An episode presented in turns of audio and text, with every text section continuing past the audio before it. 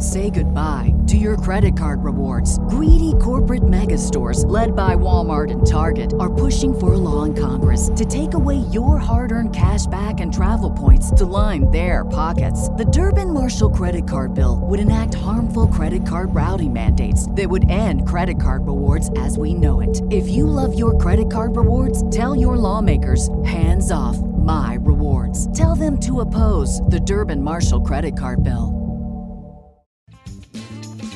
You're listening to the Zinger Nation Power Hour, where we give you the rundown on the hottest trades and stock ideas. For the best experience and most up to date information, tune in live on the Benzinga YouTube channel, weekdays at noon. Thanks, and enjoy the show. All right, all right, guys. We have, as always, a jam-packed day today. I'm going to start the today off the way that I start every single day, uh, which is reminding you guys of the point of the show. The reason why we're spending this time together, these these 60, 90, 120 minutes, is because we want this to be the best trade idea resource out there.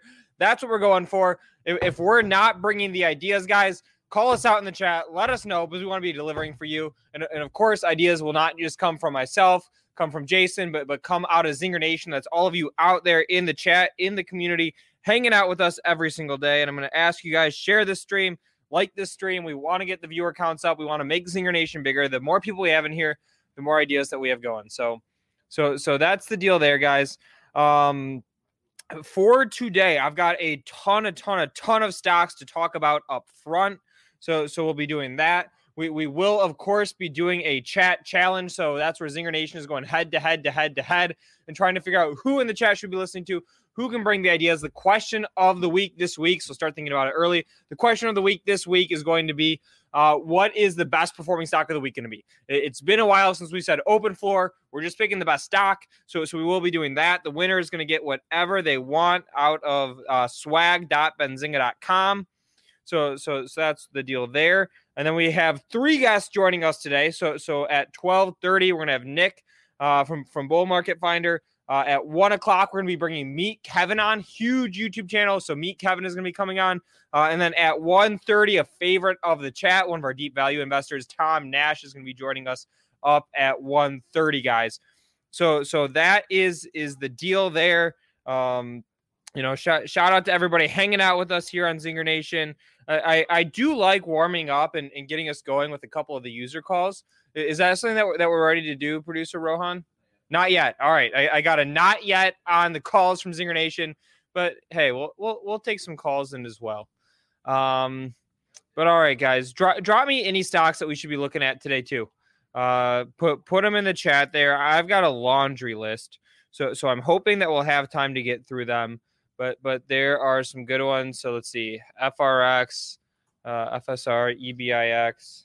See, somebody's talking about about Planet Planet Fitness. I closed that one. I'm, I'm out. We, we, we bailed on it uh, on Friday, as discussed. Um, but all right, let, let's just start ripping it. I'm going to share my screen. I'm going to put Benzinga Pro up here. I'm going to give you guys some updates on the live portfolio. Again, the live portfolio, it's my real interactive brokers account that we look at every single day. We're not just talking about these stocks, we're actually buying them, trading them live on the show. You're not going to get that from anywhere else. Um, so, so I've got uh, uh, updates on a handful of stocks that we track, we own, we talk about on this show. OPKO Health, that's an interesting one.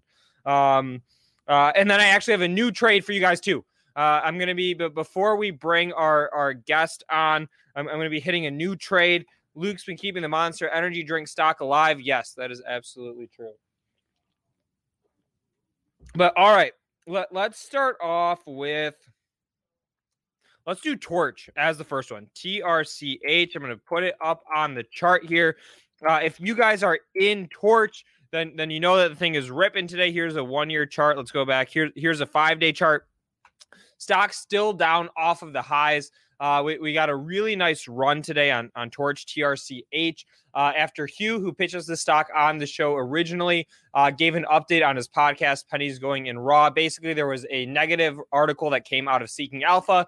He went on, he refuted that article. Um, you know, said, said why, and that's driving some energy into the stock. Uh, if if any of you guys are in uh, uh, Torch, make sure you you subscribe to their podcast. Again, it's, it's called Pennies Going in Raw. Pro- producer AB will drop that in the chat for you guys so you have the link. Um, but he's consistently been giving updates on the stock in that podcast, and it's become a catalyst where we see today he gave an update on the stock. He, he did some more diligence, shared, shared some of his thoughts with that that negative report that came out of it, and, and now you've, you've got the stock popping 16, 17 percent right here. Um, so so there's the torch update. Uh, that that's one that we own. Uh, another one that that uh, Hims H I M S. I listened to an interview with the CEO that came out yesterday. Um, also out of the podcast, uh, a couple interesting things that I want to point out on Hims. This this is a stock that we're in from maybe 23, 24, somewhere in there. So so we are down a decent bit on it. I did trim all SPAC positions and post SPAC positions uh, because we've been getting hammered on some of the ones that we're in, but but we still do own a chunk of the stock. Uh, a, a couple interesting things from the Hims CEO that that might make waves later this week. Um, is, is he jumped on the anti Robinhood bandwagon. You know, uh, bandwagon did suspend trading in Hims for for a little bit. He he jumped on there, so so that might get a little bit of play. Um, the the other thing, the other point that he made is, is that you know the the business could flip profitable at any moment here, but but they've got 11 different categories of products. Again, this is our telemedicine stock, but they've got 11 different categories of products that they could be getting into. Um, and and so he he made a really compelling point as to hey, you know, we've been growing revenue 100% a year. We grew at 70% last year. That revenue growth is going to keep up. So, so reading between the lines a little bit, um, he, he was very bullish on it. Does Cathie Wood still own Hims? I, I believe so. If somebody in, in, in Zinger Nation can confirm that, uh, I believe Cathie Wood still does have that Hims position on there. Um, so, so there's our update there. Uh, let's see. Let's let's just keep running down the list of ideas. Uh, Voyager Digital. Let, let's do that one.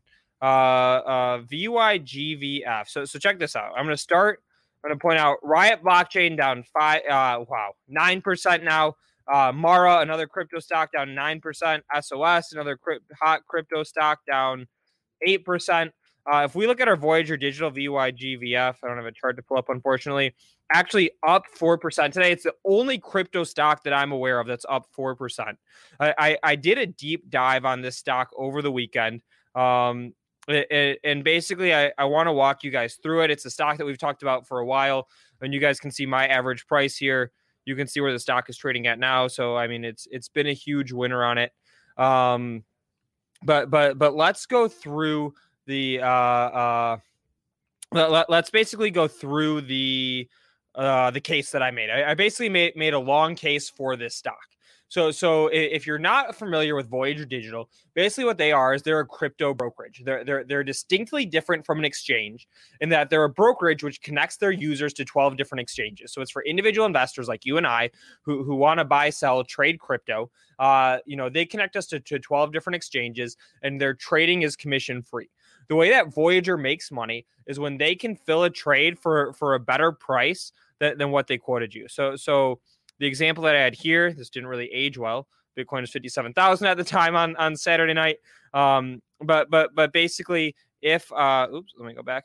Uh, but but basically, if um, uh, if you know they, they quote you a price for bitcoin at 57000 they fill it at 56997 right? So that's th- they, they filled the trade $3 better than what they had quoted you.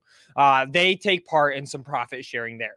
So so so that's the way that that the stock makes money is you know they they uh, uh, try to give fill you at a better price than what they offer um, and, and they take a percentage of, of that cost savings. Um, with, with that, they, they offer 55 different digital assets. It's more than Coinbase, more than Kraken, more than Gemini, more than pretty much all the exchanges out there. Um, so so it's interesting. But but but let's dig into the numbers because because here's what I think is interesting with this thing, and I'm uh, uh, I'll have the text up on the screen, but I'll, I'll walk through it uh, in a little bit more of a straightforward way. But but but basically, the the company announced they've been giving us a nice trickle of information. The the the, the company announced in January that they did eight and a half million dollars of revenue. Then in the first four days of February, they did two and a half million dollars of revenue. Okay, it, for for the entirety of Q4, they, they did something like I don't know what was it. I've got the number in here. Something like like like three hundred thousand or or something along those lines. So okay, no, they, they did three and a half million in in Q4. They did three hundred thousand for the same quarter last year. So, so, so we know that they did at least eight and a half million dollars of revenue in January, two and a half million dollars in the first four days of February. And, and check this out that I spotted on their investor presentation. Uh, they've processed 1 million trades through February 15th.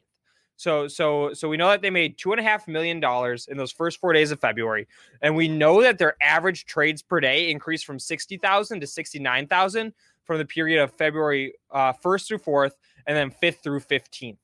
All right, so so that's all bullish for the stock, and so if we take a fairly conservative look at revenue, right? I've, I've, got the math that I did up here on the screen, but but if we take a fairly conservative look at at at their revenue and try to to project it out through the end of the quarter, it, it puts us at 34 million.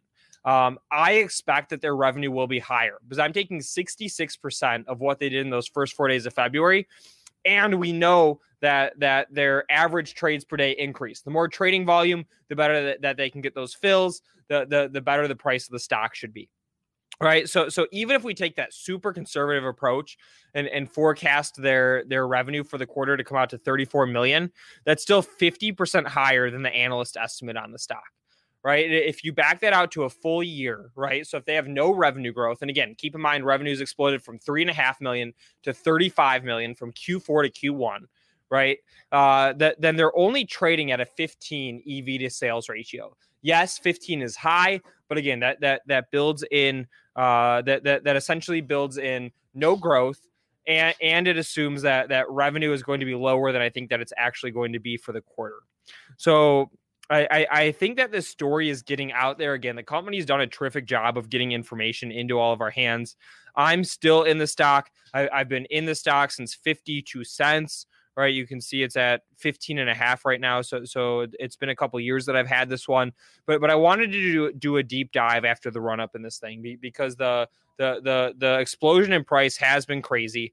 Um, and, and I think that the numbers still support a long case. So, so I'm not touching a single share. The, the company reports earnings on March 1st. So, so we will get data there. Again, they have been consistently providing us information.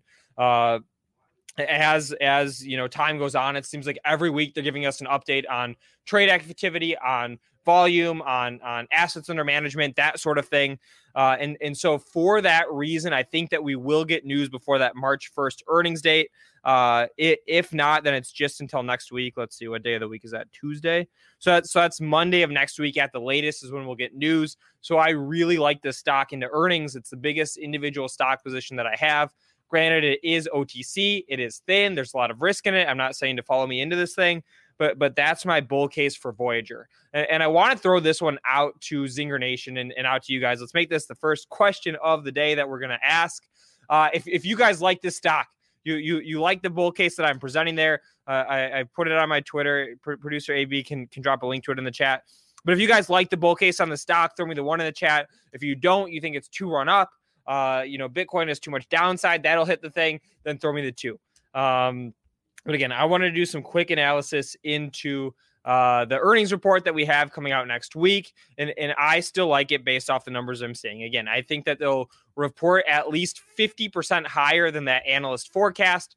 Um, and, and the, the revenue growth that they're putting up quarter over quarter again, let's say it's three and a half million to 40 million or 45 million is insane. That that's going to catch eyeballs. It's now a $2 billion stock it's a size where, where it may be able to uplist, right? So, so it might start trading on the NASDAQ or something along those lines.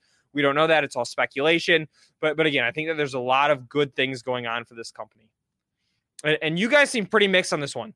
It, it seems like we're we've got just about an even split of ones and twos there. All right.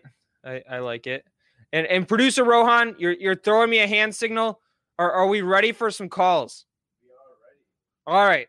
I just rambled for a long time. I've, I've got two more stocks to give updates on, and then I've got a new stock to pitch. I'm going to make the case for, for a new ticker I'll be adding to the portfolio live on the show. But before we get to that, let's take some calls from Zinger Nation. Can you put the phone number up on the screen, please?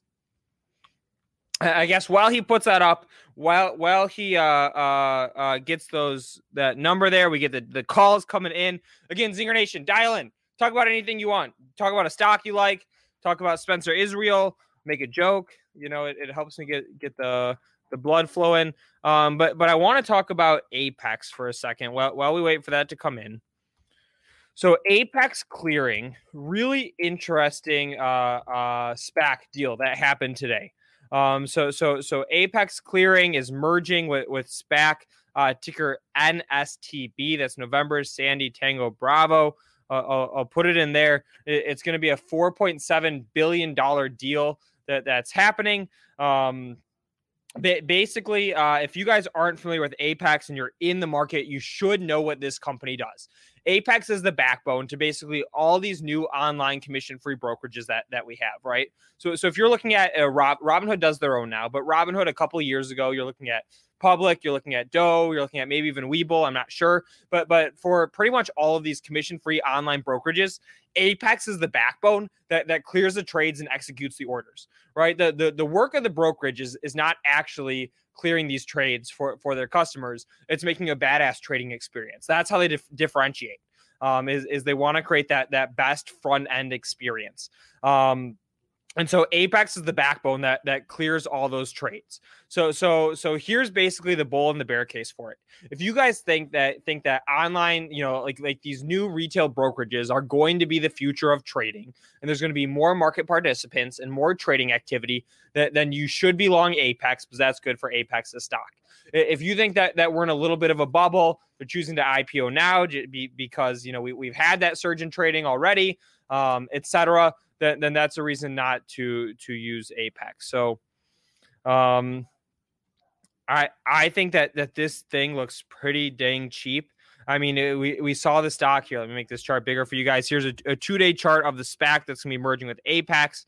Um, we, we, we saw the stock spike up to 1250. Now it's trading right around that $11 range. Um, I I for 11 bucks, I sort of think this one is a steal. I, I haven't dug into the numbers yet. Again, we just got the deal early this morning. So so I'll put that on the homework list. I will come back to you guys tomorrow with, with an opinion on NSTB. That's the SPAC that's buying Apex Clearing. There we go. All right, and and and we might be adding this one into the live portfolio. I see somebody throwing Tiger in there. I do own Tiger. I also own Charles Schwab, Interactive Brokers. Basically, the thesis for all these online brokerage stocks that I own is that I think they're all going to announce a record quarter, like like some crazy breakout numbers. The the amount of volume and activity that we've seen on benzinga.com, which is now up to, to 15 million visitors a month, has has been insane. The number of people we've seen going from Benzinga to go open brokerage accounts has been four times higher than when COVID hit. Right, I really like to talk about the COVID surge in traders when GameStop happened at 4x the COVID numbers and so that's my case for owning all these online brokerage stocks. That's why I like them. Apex plays into that. Uh, I, I do want to uh, uh, check out the numbers on, on this Apex deal, but that might be one that we're adding into the portfolio. Uh, but all right, producer Rohan, what's the deal? Uh, the deal is uh, I can't. I know the app is like not calls or something. I put it up, but I'm not getting any calls, and now it's frozen. So. All right, we're not taking calls. All right, that means that I am going to keep rolling. Let, us just hammer through some of these tickers in the chat that I wrote down. Uh, I'll, I'll, start with EBIX. Somebody dropped that one in there. Um, holy crap! Okay, that's a bad day. So, so, so EBIX. This is down fifty percent, or sorry, forty percent right here. Um, trading lower after the company reported its independent accounting firm RSM. Oh shit, their their accounting firm resigned. Uh, RSM attributed attributed its resignation to being unable to obtain sufficient appropriate audit evidence that would allow it to evaluate significant unusual transactions that occurred in Q4 2020. That's not good. That's clearly not good. So so so so let's summarize the news here in EBIX. Stocks down 40% because it's accounting firm, right? That's the one that signs off on its financials and says, you know, hey, it's something that you need in in order to be a, a, a publicly traded company. The the accounting firm that signs off on those financials bailed on the company, basically saying there's some weird shit that happened in Q4. I don't know. Uh, you know, we haven't gotten evidence to support this to make this weird shit not weird to make it normal. Uh, and so we are bailing on the company.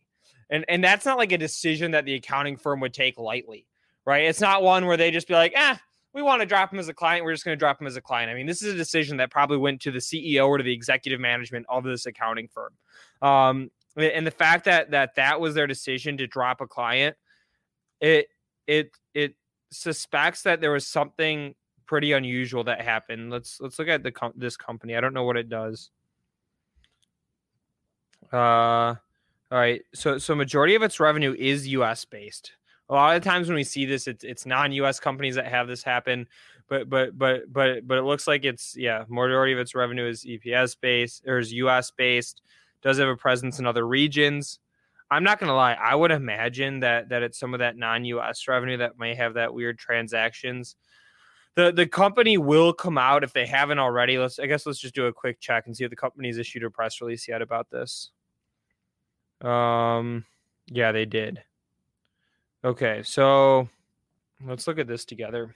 So so so the company came out. It reaffirmed guidance. Um, let me make this bigger for you guys. Alrighty. So how is their financial health? Financial health is in better shape than ever. Generate strong cash flows. So are they going to address it head on? Any fraud, fraud or wrongdoing? Not aware of any wrongdoing. Uh, they're not really addressing it head on. Here, maybe they are. All right, we, we don't have time to read this whole thing right now. It is a really positive sign that the company was able to come out with a press release and defend themselves already. Um, you know, so so if you want a silver lining, that's it. Uh, t- I guess take some time, dig into it. If you're thinking about buying the dip, you should read that press release and make sure you feel comfortable that there's not going to be any sort of investigation that the the CEO wasn't stealing money they weren't pumping up fake financials. A lot of times when we've seen this happen in the past it, it's something like the company is pumping up their financials in, in an inappropriate way. And they're they're I mean look at Enron right? If we look at the Enron story they were basically recording revenue that's not legitimate revenue. And, and that's what we've seen for for a lot of these fraudy type cases um, so so if you are gonna buy the dip on this one, I saw some calls in the chat to buy the dip. Um, but, but you better make sure you understand it. Uh, I'm curious. I'm gonna throw this one out to Zinger Nation. All right, you you you guys cannot abstain. You got to either flip this long or flip this short, one way or another. Uh, if you would buy this at the current price, thirty dollars, thirty-one cents, throw the one in the chat. If you would sell it at the current price, thirty dollars, thirty-one cents, throw the two in the chat. I'm a two in there right now. Um, ask ask Kevin about it later. Yeah, again, again, guys, if, if you're just joining now, a couple things that we have we have coming up. We, have got Nick uh, is going to be joining us shortly to talk about some swing trades. We're gonna have meet Kevin on at one o'clock. Tom Nash coming on at 1:30, and I've got a new stock pick that I'll be pitching you guys. Um, and before we let's let's do the chat challenge. All right, we've got some twos in there. Uh, or I'm sorry, we've got some ones in there it, it surprises me a little bit. It's definitely a majority twos, uh, which again, that's where I'm at. I I wouldn't be be hitting this thing on the long side, but but we do have some ones. All right, so the red ten ten. Uh, he says he likes being in the minority on this one, and, and I'm going to ask you this, Red. F- follow up, drop us in the chat. to tell us why you like this one. Um, you know, uh, on, on, the flip side, there we, have got another comment that, that says it begets more. Okay, no, he clarified. Not long. He likes it short. Okay, we all like it short. All right. Um. So so there's the deal there, guys. Uh, uh, let, let's let's take one more out of the chat and let's get to our chat challenge in a second here. Uh, OPKO Health, they had news this morning, ticker OPK. Uh, basically, the news out of OPKO Health is that they're going to be participating in the uh, uh, New York rapid testing program. Basically, they've got eight labs that are going to be providing rapid tests in New York. Stock initially popped on it. Do, do I think that's overwhelmingly positive? Not really. Right, you're you're talking about a company that has a market cap of nearly four billion. They're going to have eight centers to provide rapid COVID tests. How much money are they going to make off of that? I don't. I mean, some right, greater than zero. But is it going to be material on a four billion dollar company with with eight sites? I would imagine not. Um, so so all right, Th- those are two out of the chat. If we didn't get to yours yet, we'll try to get to it today. But let's do our chat challenge, guys. You know, I'm opening up the file. I'm gonna drop it in the chat here. I'll, I'll make a I'll make a first entry. There we go. Dropping this in the chat. All right, so so the chat challenge I act. Zinger Nation is going head to head to head to head to head. Perfect. All right, there it is. We have a new video for the chat challenge, guys. Link is in the chat. Uh, can can you edit this document? Somebody type something. There we go. All right. If you do not know what the chat challenge is, it means you have not been with us for long. This is a contest that we run every single week. Like the video said, Zinger Nation is going head to head to head to head to head to figure out who is the best stock picker in the chat. Two weeks ago, we asked everybody to guess the price of GameStop, uh, with the winner getting a share of GameStop. Last week, we asked who's going to guess the price of Bitcoin closest, with the winner getting a, a snippet of a Bitcoin, not a full Bitcoin. This week, the question is what is the best performing stock of the week going to be? That's what we're asking you guys. Put your answer in the sheet. Do not write over other people. Be courteous. Don't put curse words in the spreadsheet. We we do this on the trust system. Scroll down, right? Don't don't be writing overlapping over everybody else. Scroll down. Put your entry down here. Um, and drop in your your answer. The winner this week, swag.benzinga.com, S-W-A-G.benzinga.com. That is our merch store. We have all of our beautiful Benzinga wares, all of our Power Hour wares, all of our Joel Elconin t-shirts. Yes, you can get a t-shirt with a picture of Joel's face on it. Uh, and we are going to be doing an update on this thing every single day. So, so, so if you're not subscribed and you're guessing, hit that subscribe button like like the stream today. Share the stream today guys. We want to get more people on this. When, kevin comes on we want to make sure we've got a big crowd for him. I mean he's got like 15000 live people at any given time when he's doing his videos. But but drop in your guesses guys. Um yes red is saying ebix is going to be his best performing stock of the week. Let's go. I love it. Put put your answers in there. Again look at that. Nobody's even doing inappropriate stuff. That's good. Normally we get some curse words in here or some you know phallic symbols uh, but but it's uh somebody's asking a clarifying question. Is it percentage change from Monday to to close on Friday? No, it's going to go from from right now. It's going to go the price from right now ish, right? Maybe five minutes from now when we close the voting through this time on Friday, guys. So, so you got to, to Tuesday to Wednesday to Thursday to Friday. And more important than the free merch that you're going to get from swag.benzinga.com, you are going to get bragging rights everybody in the chat that we hang out with every single day here in Zinger Nation. I'm drop, spamming the link in there a few more times. Um, but everybody that we hang in here from Zinger Nation will know you are the master stock picker. I'll get my guess in there. I haven't fully decided what it's going to be yet. Yeah, it is. I know what mine's going to be. I'm not going to type it yet because this is the stock that I'm going to be pitching later today before I hop off. Um, but all right, drop it in. You, you've got like another 30 seconds to put it in. Okay. And and then and then we're we're we're running out of time. We've got a good number of guessers this week, guys. Da da da da da da da da. da. Can you use a crypto? Yes, you can put in a crypto if you want to put in a crypto. Da da da da. Duh. No, soundboard is not on, Spencer. Oh, it's on. All right, hold on. I do have a sound for this. Nope, it's not on. All right, that's all right. We tried. Da, da, da, da, da, da. All right, guys. Oh, there it is. All right, check this out. I've got the Who Wants to Be a Millionaire theme. Classic show of the thousand.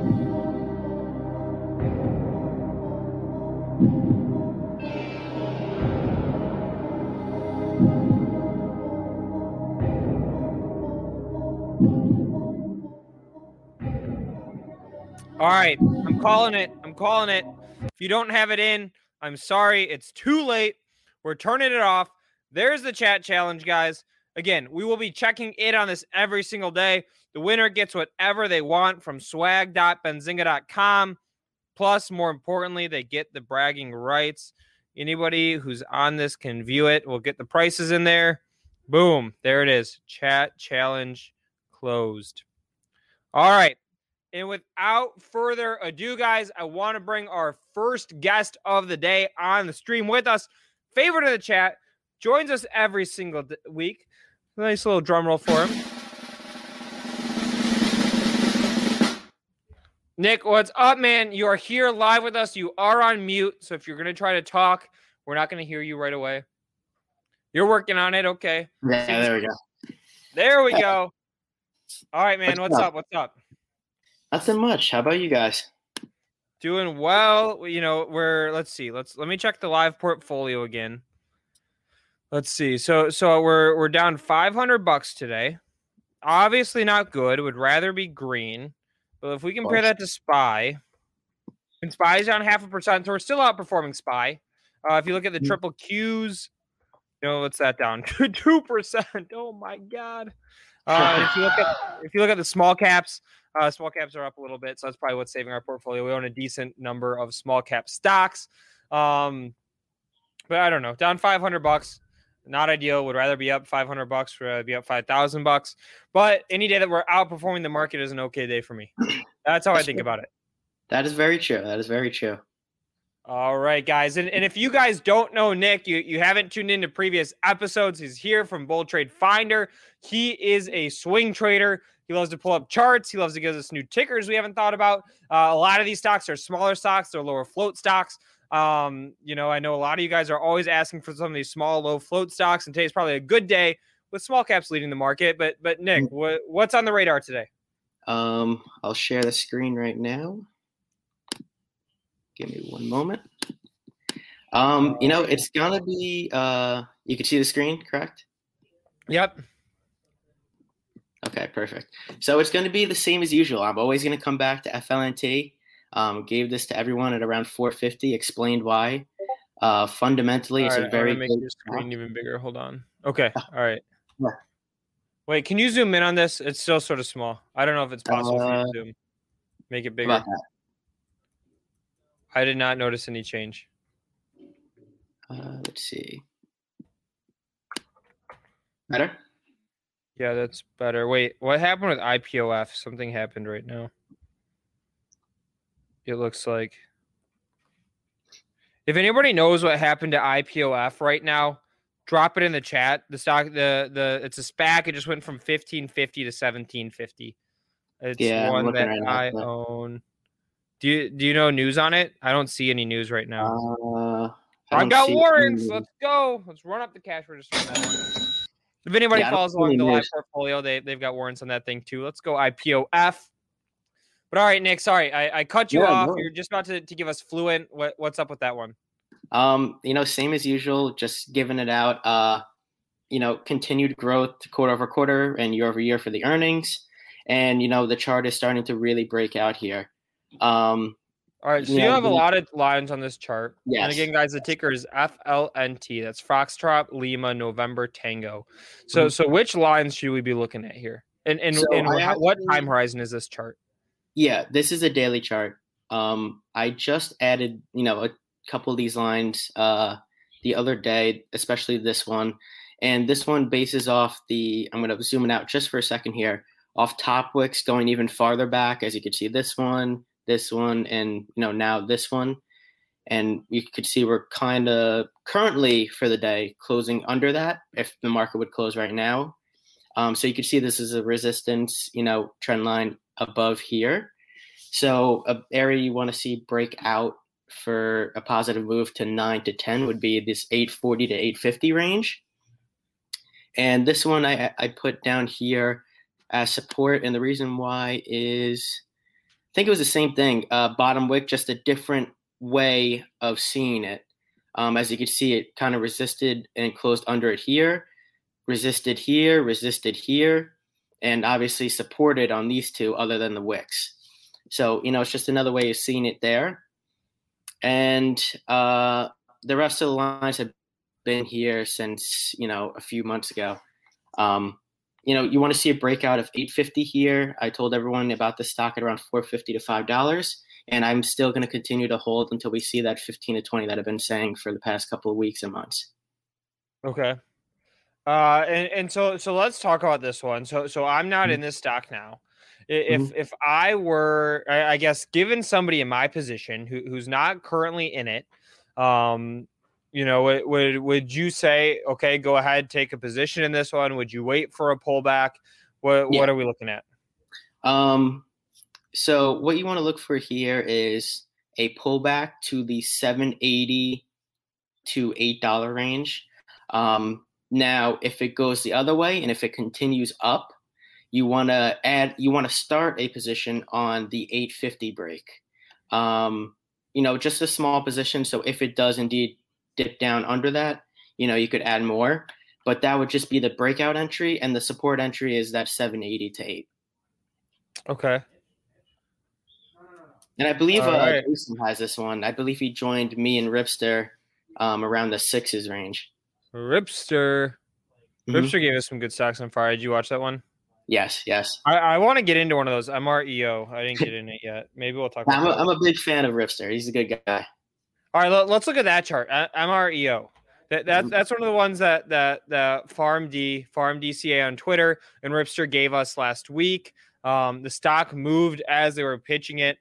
Um, so they they called it right on. But but give me your technical analysis of this one. Um, Because again, I'm more fundamental. I like to use technicals to help my entries and exits. you know, I think this is uh, pretty good here. Let me just change this up a second. Um, All right. For a dip buy, um, I would look for this 420 to 425 range. So basically, you know, 15 cents from where we are currently at the 437. And I'm going off the top wick here and the bottom wick of this one and the closing wick of this one. I mean, the closing candle of this one. And you can see, you know, there's been past resistance in that area, which is now acting as support. So that's why I'm saying that number. Um, if it goes lower, you know, I don't know where you'd want to really stop it on this one. I mean, that's the only area I'd see is a good starter. You know, I would probably stop it at four if it breaks under truly, because the next area is around that 375 to 380 range. All right, so so so that's interesting. All right, so so so again, let me recap. Would you be if if I need to build a position because I'm not in the thing yet? Would you say now is an opportune time to start start building that position? Yes, you could. You know, I if try to see if it gets to that 425 again, but yes, if you really wanted to build a position, you know, you could definitely start one at this 437 area. 437. Okay. All right, I like it. Mhm. All right, so so there's the one on. So so we just talked about two stocks that we've already talked about on this show. So so we talked about MREO. We just talked about FLNT as well. That that's one that you pitched us last week. Um, but but the point of the show is trade ideas. That's what I promise Yeah. people. I say if there's one thing you're going to get out of this show, it's going to be sound effects on my soundboard. and two, it's going to be new trade ideas. That's what we're trying to deliver every day. So so so do you have a new stock for us? Yeah, I got two. Uh, you know, everyone knows these stocks. These are some bigger market cap stocks here, and we're gonna go with Fubo, F U B O. Okay. Um, and the reason Fubo. why Shout I out Fubo. I'm not in that one yet. I, the reason why I like this one is uh, obviously they're growing. They're definitely growing. They're acquiring uh, gambling companies and stuff like that. So it's interesting that they're getting into that field. So it's a streaming slash gambling, you know, I guess you could say stock. And uh, reason I like it here is you could kind of see this, you know, pretty crazy rounded bottom here, and then possibly a, a handle or at least just a, a mini channel setting up here. And I'm buying around this 40 to 42 entry. And I'll even you know keep buying if it drops down to 35 and I want to build a long-term position here. So I've started um, buying shares for the long term looking for possibly you know at least an all-time high break of around 62 by the end of the year as well as possibly even going to 100 um, I Wait, also what on this chart is, is giving you the bullish indication? Because again, I'm not I'm not a professional at technicals, right? But I see that downward channel, and, and that doesn't seem great to me. Correct, correct. Um, now, like I said, what I really like about it is that it kind of has this rounded, you know, bottom, and it could be forming basically a cup and handle. This being the handle part, and you know, we're right near some major supports as well as the bottom of the channel. Um, so that's why I'm only starting a position here, and I'm looking longer term for um, January 2023 calls. So basically two years out, and January. way out on this one. Yeah, Okay. yeah, I'm I'm willing to hold this for a long time. I think this could be a big play, um, just like Roku was with the streaming and everything. Yeah. Yeah. That was such a hot one. Roku was counted out as dead for so long. Mhm. uh, and and it's uh, yeah I mean, it's an amazing story, right? They got integrated into all those TVs. It comes built into everything, and True. that just just uh, you know got the stock running. Yeah, true. I mean, you know, there's a lot of you know things going on with the streaming and especially with the gambling. It's very interesting that they're doing that as it's becoming legal in all these states. So that's another big reason why I think this is going to be a great play for the long term. And you know, even just that, their subscribers, their revenue, their earnings, they're really like growing here. If you look at their past uh, quarters, so it, it's definitely something to look into. All right. Um, and, and and let me just throw an update for the chat really quick, guys. Uh, if anybody's in Ford with me again, Ford that was my 2021 stock of the year that I pitched back in December. Still own it, still own calls, still own shares. Uh, twelve dollars here. You, why why don't you pull up the Ford chart for us? G- give us a reading on that one. It it seems like twelve dollars has, sort of been the where where the stock's been having a tough time. It got close to it. It was creeping up there. It just looks like it got rejected off that price. But but I'm curious from from your technical perspective, you know what what you think about Ford. Uh, you could have like possibly an ascending triangle here, which is a bullish setup. And, you know, that's what I could see possibly forming right here. And you would obviously want to see the breakout of that like 1215, 1220. Yeah, And it it was. I thought it was going to do it. It was making a Yeah. run. It looks like it got tripped up a little bit. We'll see if it makes another run today. Yeah, t- I mean, today it's been doing good, it seems. Uh, you know, you're getting close to the end of that ascending triangle, so a move could be happening within the next week or so. So, you know, just a break over that 1220 could definitely set you higher. And if I remember, I looked at this a while ago. Um, let's see. Ford is showing its first sign of life for since like basically a decade. Oh, yeah. I. I don't know how know. far back you can go on on your charts, but if you can go back like 15 years, it's it's it's showing a sign of life. And again, the thesis on Ford is that they they they've signaled to us that we already know that they're going to be making a big push for their EVs this year. Um, they, they already told us that they're, they've signaled at least that they're going to be spending a ton of marketing on on promoting themselves as an EV company, and I want to get some of that EV energy into this stock. So so that's what that's what I'm looking for on Ford. you know that could be really good and you know if you can see this i know it's a little far out here um but you know it on my terms at least of what i see i believe this broke out of a basically 20 year downtrend Yeah, Um, exactly. I said it's showing the first sign of life in a decade.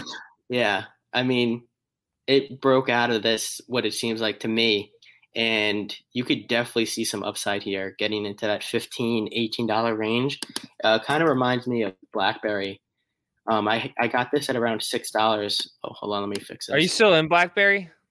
um i am not but I, I am looking for a possible entry i think they're Yes, let's go. Yeah, I think they're, you know, the reason why I got in at around that 67 range was because their business and where they're going now. Um, I didn't get in because of the pump from uh, GameStop and all that stuff. Uh, I know that definitely, you know, helped this chart, but I was in at around, I think this candle actually truly, um, somewhere around here in this seven range. And I sold it around 15 and then like 20.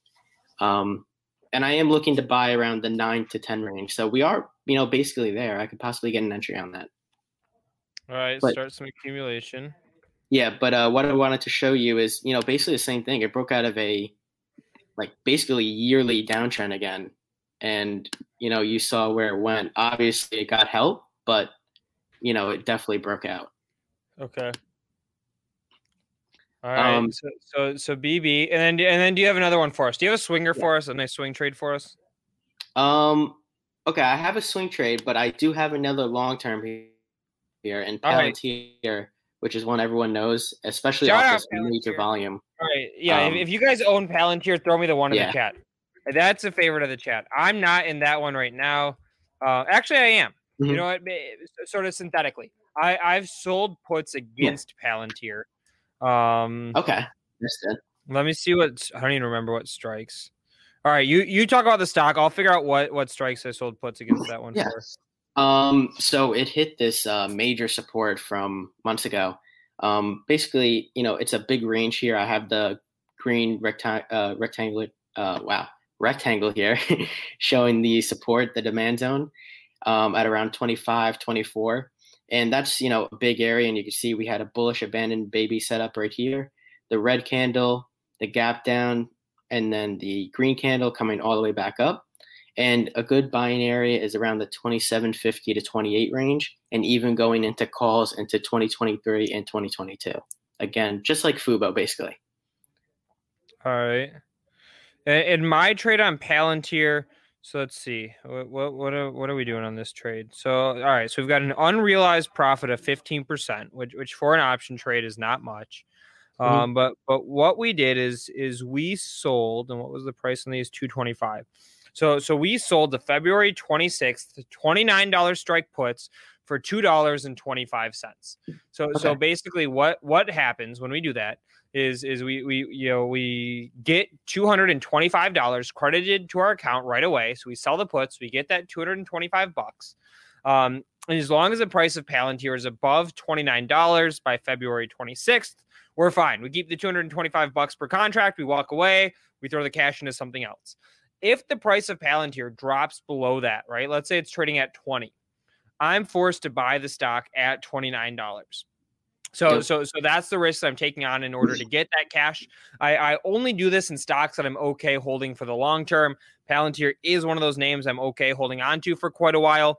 Uh, so, so my break even on the trade is 26.75. So that's 29 minus 225. Um, any anything above 26 uh, 75, I'm making money on with Palantir. Yeah. And you know, this is a pretty good stock. They have a lot of government contracts. They have a lot of contracts in general. And as you've seen, I know uh, Jason probably talked about it. Uh, Cathie has been loading a lot. She bought about eight to ten million shares over the over these two candles right here. The past Drove two the days. price up. She flipped me from negative to positive on those puts. Let's go, Cathie Wood. Yeah, move that stock. Yeah, Cathie is you know a monster in this industry right now. Um, yes, and she she you know really loaded up here. I've never seen you know a big share you know pri- uh, uh, a share increase from her like that, and she basically bought eight to ten million shares in a two day period. So that you know that also gives some confidence to me in this trade as well. Yep, and and and and I asked the question to Zinger Nation. I said, drop in the chat a one if you're long Palantir. We got a lot of people long Palantir. Everybody yeah. likes this stock. It, it's uh and, and Palantir actually the other news on this one, and this is is sort of news, sort sort of not mm-hmm. news, but the other news on this one is that is that it replaced GameStop as the most mentioned stock on WallStreetBets for for the first time in like a month. You know, it was GameStop every yeah. single day was the most mentioned stock for for about a month or so. And then Palantir took that crown away, I believe last Friday, maybe it was Thursday. Mm-hmm. Um, mm-hmm. so so so there's the deal on Palantir. Yeah, and uh, if you want a small swing trade, I'm going to go yeah, give us the swinger. Yeah, I'm going to go back to the one that we I told you swingers. last week. Um, ITP, so a little more risky. Um, yeah. All right, let's see it. And, Producer Rohan was talking about. So he's like, you know, I want some swingers this weekend, and so yeah. I didn't have any for him. So uh, let, us get it. Yeah, so it's a little more risky. Um, a good entry is actually around here and a sell point. I believe I told you guys the sell point was around 110. You know, I want to move that down to around like 107. Um, and last time I was on, I told everyone, you know, a good area to buy was around 120, 125. So we're basically, you know, right at that area. Um, now you can get it a little cheaper. You could see it's holding this trend line that I drew uh, this morning, actually. And we whipped under it. And the volume of selling has went down, you know, on these two days. This day we had some buying pressure and we, you know, increased the volume. And today it's basically, you know, just sitting down there. And I think this one's going to move up, you know, this week. I'm looking for a push over 140, 150. And people are. Uh oh. Um, wait, wait, wait, wait, Nick, you got to rewind. So that's something. Wait, wait, Nick, you got to re- rewind okay, like 30 seconds. We lost you. You sounded like a robot, okay, where, where, and now you're back. You you said okay. ITP. I'm bullish on the stock. I think you're about to okay. give us a price target and then a stop. Okay, okay. Um, 140 to 150 is the price target, and I've seen a lot of people talk about possible mask news um, that they've had, and they were supposed to send it out uh, mid to late February. So you know that's another reason why I'm in this to see if that rumor is true. Um, but the chart isn't really bad here, and the trend line is holding very well. So I'm going to keep that position until we break under around 107. All right. So there it is. So so 107 uh is, is where you would stop out. So if you buy a position now, the stock price gets to 107 in Nick's opinion, that's when you get out of it. And and what's the price you're looking for on the upside? Uh, 140 to 150, Okay. and the entry being, you know, this 115 to 120 level. All right, and, and and let's talk about managing the trade a little bit. Okay. Um, you know, so so let's say it gets up to that 140, 150 price that you're looking for. Then what do you do? And in my opinion, when I have a stock that's working with me, it's it's playing out. Um, Mm-hmm. I I let the momentum ride. I'll I'll, I'll maybe take a little bit of cash off the table because you can't control it. You know, after hours, if there's news that comes out, you get an offering, etc. But but other than that, I just keep moving those stops up and let the trade ride. You know, because you don't know Yeah. when that momentum is going to crack, and we are in such a momentum driven market right now. Yeah, no, I like that a lot. Um, you know, here's what I would probably do is take off 25 to 50 percent at around that 140 area, and then uh, move that 107 stop up to around 125. And then, you know, if it falls down to 125, you still make profit on the remaining shares, or even move it to 130. So, you know, the reason why I'm getting this 130 is the close of the uh, the open of this candle you know the basically close of this candle and kind of the wick of this one you know acts as possibly a resistance right now um, but will act as a support later. And the 125 is you know basically the same thing this middle part right here where there's openings closings and wicks. So you know that's where i'm getting these numbers from. Um, but yeah you know i'd probably sell 25 to 50 percent at 140 to 150 and then stop it at 125 130 um, for a profit if it you know does go down to that level. All right. Mhm. There it is. All right, Nick. I appreciate it. I appreciate all the ideas. Again, let, let let's let's run through them. So so we had ITP, PLTR, FUBO, and then uh what was the last one? Fluid, Uh, FLNT. Yep. There we go, guys. We promise the trade ideas. I always say at the top of every single show, if we're not delivering the trade ideas, call us out because we want to bring them. Uh, Yep. And I'm actually about to pitch a stock in just a second here, a new stock I'm adding to the portfolio today. Um, so so there's your ideas. Yep. Thanks, Nick, for coming and hanging out with us. Yep. Thank you, Luke. Have a great day. All righty, you too. So, all right, guys. Uh, uh, but before I get to this new stock pick that, that I'm going to pitch in a second here, I'm going to give you a preview. Actually, I'm going to ask a question and then give a preview. The question is, uh, you know, we, we talked about IPOF. Let, let me pull this chart up re- real quick. IPOF, not that Tesla chart. That's ugly. IPOF. Uh, rip in. I, I've got warrants in this one. If it would be helpful to do a lesson in warrants, we did one maybe a month ago or so. But if it would be helpful to do a lesson in warrants, drop the one in the chat. If you don't need it, drop the two. Uh, and, and if we get a lot of ones, we'll we'll do that one uh, uh, tomorrow.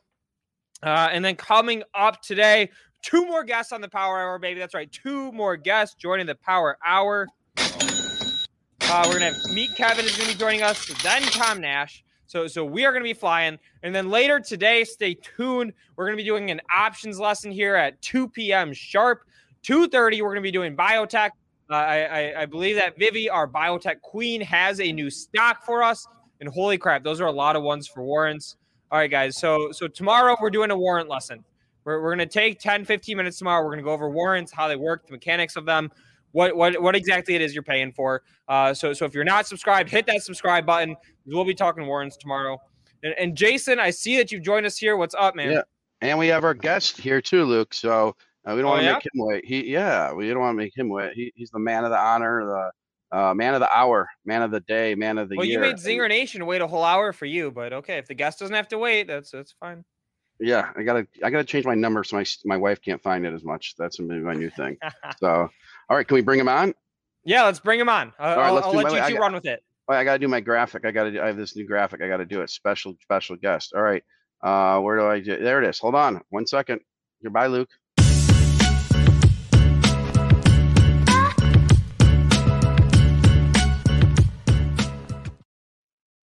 Okay, Kevin, are you there? Can you hear me?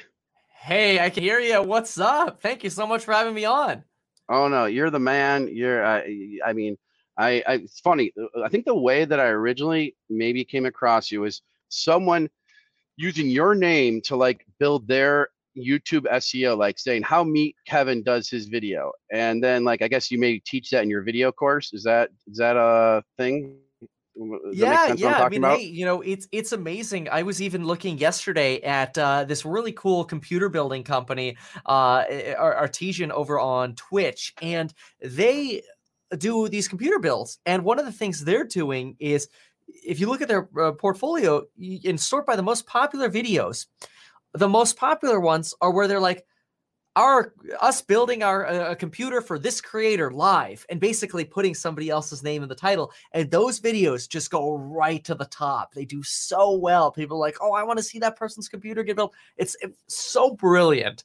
Uh, but yeah i mean totally you know when as soon as people see a name they're familiar with uh, initially uh, people get defensive over the creators they like like oh what's this person going to say about this person i watch? Like what do they know that i don't know and uh and, and yeah it's it's it's a really interesting trojan horse i call it Yeah, yeah, I hear you. Now, something I always wanted to ask you behind you. So those Yeah. are four monitors, yep and there's like a visual image of these these whatever things Yeah, you they- like. they work. basically? it's, it's just this is my imac right here and so i actually you know i got like photoshop right here and i can put up like Webull on the side if i wanted to this is just my actual desktop and that but yeah they're, they're just little uh screens here so that way it cleans Okay, up the so- desktop because nobody so- wants to show off their desktop I hear you. So it's like a screen that you just have on there with no sleep or whatever.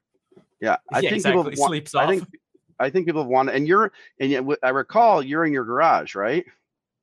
Uh, so I've got two sets. I've got one in the garage and then one in uh, in what used to be the dining room of of this house, which is this right here. So this is Oh. inside. Why'd you move into the dining room? It was, got cold or something, or are you just tired of the garage? No, you know, uh, I actually I started in in this dining room because it uh, it had a spot where where somebody could have put like uh, what's that thing called where you put all your your uh, glassware or whatever, like a cupboard spot. Yeah, I yeah, turned yeah. that into a closet. Okay. And, and then we just closed off this room. And so it really works as almost like a downstairs bedroom in this house where the floor plan is. And then there's the formal living room on the opposite side. We don't use a formal dining room. So we turned this into another room in the house. And it- it's, it's small, it's like nine by 12 or something like that. But uh, yeah, I mean, the, the whole set's in here and it's perfect. Uh, oh, and then no, I put a couple massive doors on so I can't hear the kids screaming. Oh, you did put a couple massive doors on. That's good. How? Yeah, I have. thousand pounds each. Oh my God, I I have Yeah. kids too. When I'm at home, right now I'm in the office. My setup isn't good where I'm sitting, but uh, I have 11, 9, and four year old, and it's they Oh, don't wow. seem to want. They don't seem to want to get quiet when you're broadcasting. You have two kids, I think.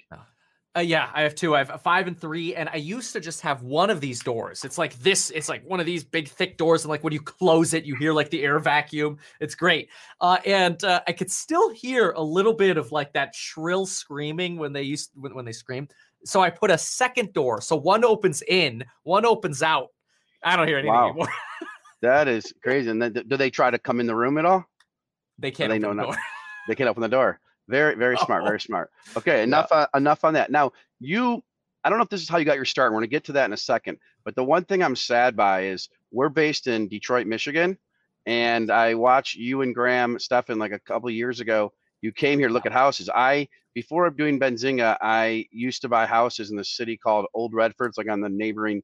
It's Detroit, but it was like Old Redford, and I would buy either flip or rent out rent out a bunch of houses. And it was just Yeah. the area. And I know you guys went on that tour. I was like, darn, I should have been one show. So h- how long ago was that, and what what brought you to Detroit? Yeah, that was I think the summer of 2019, and uh, we went out to Detroit actually because Graham was doing a he. It was one of the first confrontings that he did. He he would always do these millennial money reaction videos, and then one of the people's like, "Hey, I'm in Detroit. Why don't you come out and and confront me?" And he he's a hairdresser. He's got a salon that he owns. He's got fancy cars and stuff. So we we went out and, and met him in person and uh, you know did a video there for Graham's channel. Uh, and then we thought, hey, while we're here, why don't we tour real estate? And so we hit up some agents, and they're like, hey, well, you know, we have like one dollar homes basically where you just pay the taxes on. or like, oh wow, like can you give us a tour? And and so we kind of just documented what the tour was like with with the different agents that we met. And yeah, I mean, it was it's uh, some parts very sad, some parts you see a lot more promising. Like the downtown's gotten freaking awesome. So It's crazy. It's crazy. One one person just wrote, "I have many th- thanks to Kevin. I have five properties and three times my stocks in the last uh, 12 months. I'm so, so thankful." So um, he just wrote, wrote that in there. So so now, how did you? Yeah, it's amazing. How did you get your start, Kevin? I mean, um, you probably don't love talking about yourself, but I this is your time. We got uh here. How did you get your Oh, start? thank you for that. Yeah, I mean it, it it it all really started with with real estate. I give everything to real estate. A lot of people bag on real estate as oh, you know, real estate appreciates slower or whatever. But the big move for me in real estate is the fact that look, I was able to buy a place for three and a half percent down. Uh, with with basically no money and no income, which is insane. Uh, I'm like, okay, Lauren, somehow even if SHIT hits the fan, we have to figure out how to come up with $1,900 a month to be able to pay our mortgage. Uh, and, and then at least we'll get to move out of Lauren's parents, which was actually really exciting. We're like, yeah, we'll, we'll each work two jobs if we need to to make this payment. Uh, but anyway, yeah, we, we, uh, uh, while I was working at Red Robin and Lauren was working at Red Robin as well, and she's getting started with property management. I just got my real estate license, hadn't closed the deal yet. I'm like, well, probably the best way to get started in real estate is uh, buy what I'm trying to sell people. So I thought that was the best way to validate what I was doing was just go through the process myself, and uh, Did- was able to find a, a, did you-. Did you have money then? Uh, well, Lauren and I had a- about eight to nine thousand dollars each saved up, and that was all from minimum wage jobs from you know Red Robin, Jamba Juice, Hollister, or whatever. And we just How old were you? uh, I was 19 years old. Lauren was 20. I threw my savings at the Apple stock. Lauren kept it in cash, and uh, so I grew my money a little bit faster. Actually, a lot faster because I, I probably only made four thousand dollars to the nine thousand dollars she made because she had worked an, a year, a year and a half more than I had. Uh, she's a little bit older than I am, but I caught up to her with Apple stock. Yep, yep. Okay. And so that was you were you were living at Lauren's parents' house at the time?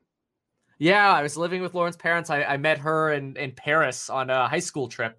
And uh, yeah, then we were long distance for a year and I moved out to California, went to high school out here, then got my real estate license while going to college out here. And that that that's how it all started. It, it was kind of crazy just how it like all like in this weird way aligned, but That- yeah, that's it, it kind of all fell together. That's crazy. I mean, it, this is about you, but the thing that's uh, similar to me in this sense, when I started Benzinga, I had a three month old baby and I had like no money saved. I built the first site for like two thousand or three thousand dollars, but I would wake up every night at like three a.m. with the most anxiety you could ever imagine, like my heart beating, like whatever Ugh. people with bad anxiety get. I was there, and my wife would, would say to me, "Jason, stop worrying so much. Like, if worse comes to worse, we'll just move in with my parents, her parents." Now. I was an undergrad graduate from the Michigan Business School. I had a job offer, like a division of Goldman Sachs. I didn't take. I was doing this other. I was doing this other startup back then. Yeah. Be, um, so- sorry, before after college, but now in 2009 when I started Benzinga, 2010, I was waking up at 3 a.m. with the craziest anxiety, and um, and my wife just said, "Hey, if it doesn't work out, you move with the, move in with my, you know the in-laws." And so at the time, like, well, that, that wouldn't be victory, and so that didn't really uh, help me, but it did help a little bit. And then you did it; you were in with the in-laws before you bought your first property, so didn't yeah. it didn't turn out so bad, I guess, right? Yeah, and, and the thing then too was I moved to California when I was 17, so I didn't have a choice to be in, independent beforehand. I- I think if I were in your situation where I was already living alone, the thought of moving in with my in-laws would have been like pour acid on me, you know. So, Yep. uh, I think that, but you know that probably helped you, got you motivated, you know. Yep. They, they want to know what what did you do at Ro- yeah it did keep motivated yeah the, the anxiety you know that I got over but what uh, what'd you do at Red Robin they want to know Oh yeah, I went in. They promised that I would become a server. Uh, within within 30 days, they promised me I would be a server. That I was perfect to be one of their servers. Promised me a server job, but I needed to start as a host for 30 days. I'm like, okay, no problem. Three months went by, and I'm like, what the he double hockey sticks? I'm still a host. Like, what are you doing? And they're like, okay, okay, well, well, we don't have room for servers right now. We don't have the hours. Here, we'll put you in the kitchen, and you can be an expediter. So I did that and bus tables and then three more months of that and i'm like okay like yo this is ridiculous like i need to become a server now or else i'm leaving by the way i just got my real estate license uh, and, and i'm leaving if uh if, if you don't promote me to be a server and the manager uh, never forget Davis. Oh, Davis, man, if you're listening, I still love you, but that was was I actually have to thank him for that. But uh, yeah, he he sat me down and said, "Hey, real estate man, look, you're not going to make it out there. You got it good here. You're on the schedule four times this week. You're going to make $900 this month. You're doing really well. Times are tough out there. You're not going to make it in real estate like you got it good here. Sorry, we can't promote you. And I quit the next day.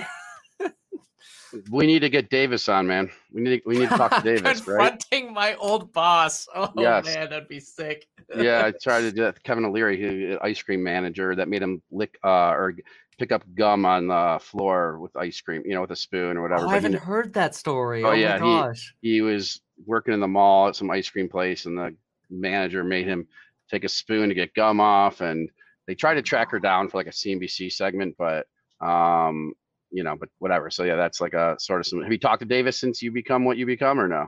No, never, never. Uh, but that would be really interesting if CNBC tracked that person down. Yeah, picking Yeah. the gum up off the floor. It kind of reminds me of Disney. That's like Or the only place I see where they walk around and pick up gum off the floor. Yeah, or Benzinga will track down Davis. We got our we got our guys. We'll go track him down. Let's do it. That's good. So your first real estate deal. So you uh, you got your real estate license. You and Lauren find a place, and you had a little bit saved up. So how much was the place? Like how what what that deal look like? Because you didn't. Well, I guess you had some W two income, right? Because you were working at those places, so you were able to get. Yeah, none of it qualified. Oh, none of it qualified. So no. Okay. Uh, I had uh, yeah, we, we were just too new, too young. Uh, we had good credit, but uh, we couldn't qualify income wise. So we did an FHA loan, and we're like, we really want to buy this house. This is such a good deal. How are we going to do it? How are we going to swing it? And uh, we realized with an FHA loan at three, uh, the house was listed for like two hundred eighty-eight thousand dollars, two cash offers on it. I'm like, I don't want to miss out on this. I'll just pay 305. And if somebody pays a dollar more than me, fine, they can have it. But I'll pay 305. I want the deal. I got the deal. And the way we qualified is we used the uh, Bank of America. It was Bank of America foreclosure, so we used Bank of America as our lender, which was a disaster. But hey, they got it done eventually. But anyway, we did three and a half percent down FHA, and we uh, asked my my father to co-sign. Eh, So he put no money up. We gave him uh, one in the property for free. So I was 49%, he was 1%, and Lauren was 50%. And basically, you know, we found the deal. We had the money for the deal. We were making the payments on the deal. All we needed to do was basically trick the lender to let us into the house, which is totally legal. Uh, FHA allows you to do a non-occupant co-borrower, so it's not like we were breaking any rules. And we just took advantage of of the rules that exist, which still exist today. And we're like, cool, we can use his income and his low debts to basically make us qualify with no income. And now all of a sudden, you know, we're in this property.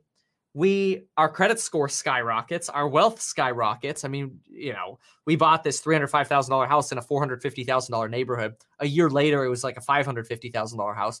Obviously, timing was great. We closed it in 2012, bottom of the market. Market shot up in 2013, so the timing worked out beautifully. But the big thing for us was we just need to get in. Like we will do whatever we need to to get into a deal, and we'll make it happen. We'll we'll find whatever loophole it takes, and so that's what we did.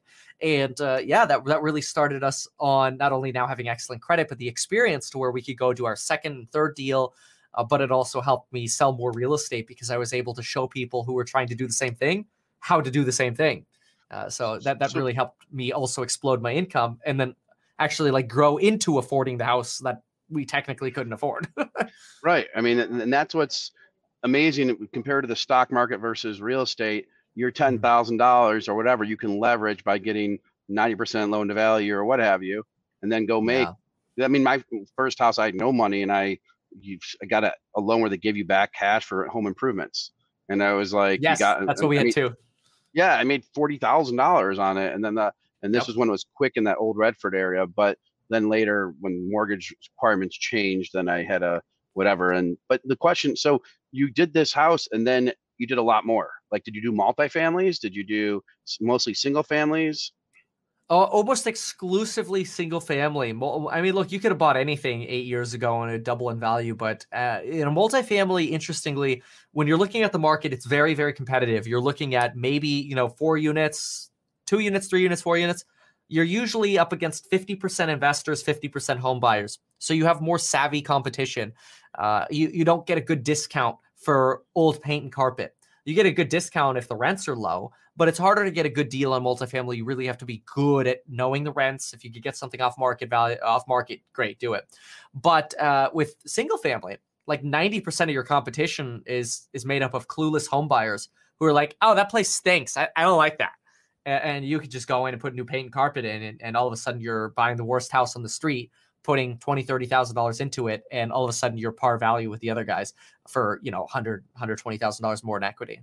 Got it. And you're one thing about you, you're very open. You just you give you you're open to uh you know probably to your wife's dismay with all the stuff you give and numbers and all that. But or people are like shocked you probably give all this stuff. They may think you're bragging, but I don't think you are. I think you're just trying to show people how you how you do your things. And we're going to talk about a couple trades. We're going to actually talk about Tesla because I know we both like it, but I'm like hedging a little bit, and I think there's a we should talk about that because I've owned Tesla since like as long as whatever. But uh the you, in real estate wise, how many like houses are you gonna buy, or approximately like um do you still own these houses? Um, is a lot Yeah, of yeah, it is. management stuff, or just like trying to get a day in the life of like what you've been up to. I know you're doing a lot more stock stuff now, but I'm just trying Mhm. to figure out on the real estate side. You know, I, ironically, uh, the, the real estate is uh, is is half the portfolio. It uh, it's less day to day entertaining because there's actually less to do in real estate once your properties are rented out. Uh, it's surprisingly simple. Uh, it still takes your brain power to pay attention to obviously your investments, but I've only ever sold one house, a, a flip that I did. I regret selling that house. I wish I kept it. I wish I never sold any real estate because the selling fees are ridiculous. Wow. But yeah, we own everything, and I see it as a good hedge to my my stock portfolio. So if the stocks go down thirty percent, whatever, real estate's you know hopefully still okay. And even if that goes down fifty percent, I don't care. I'm not forced to sell it.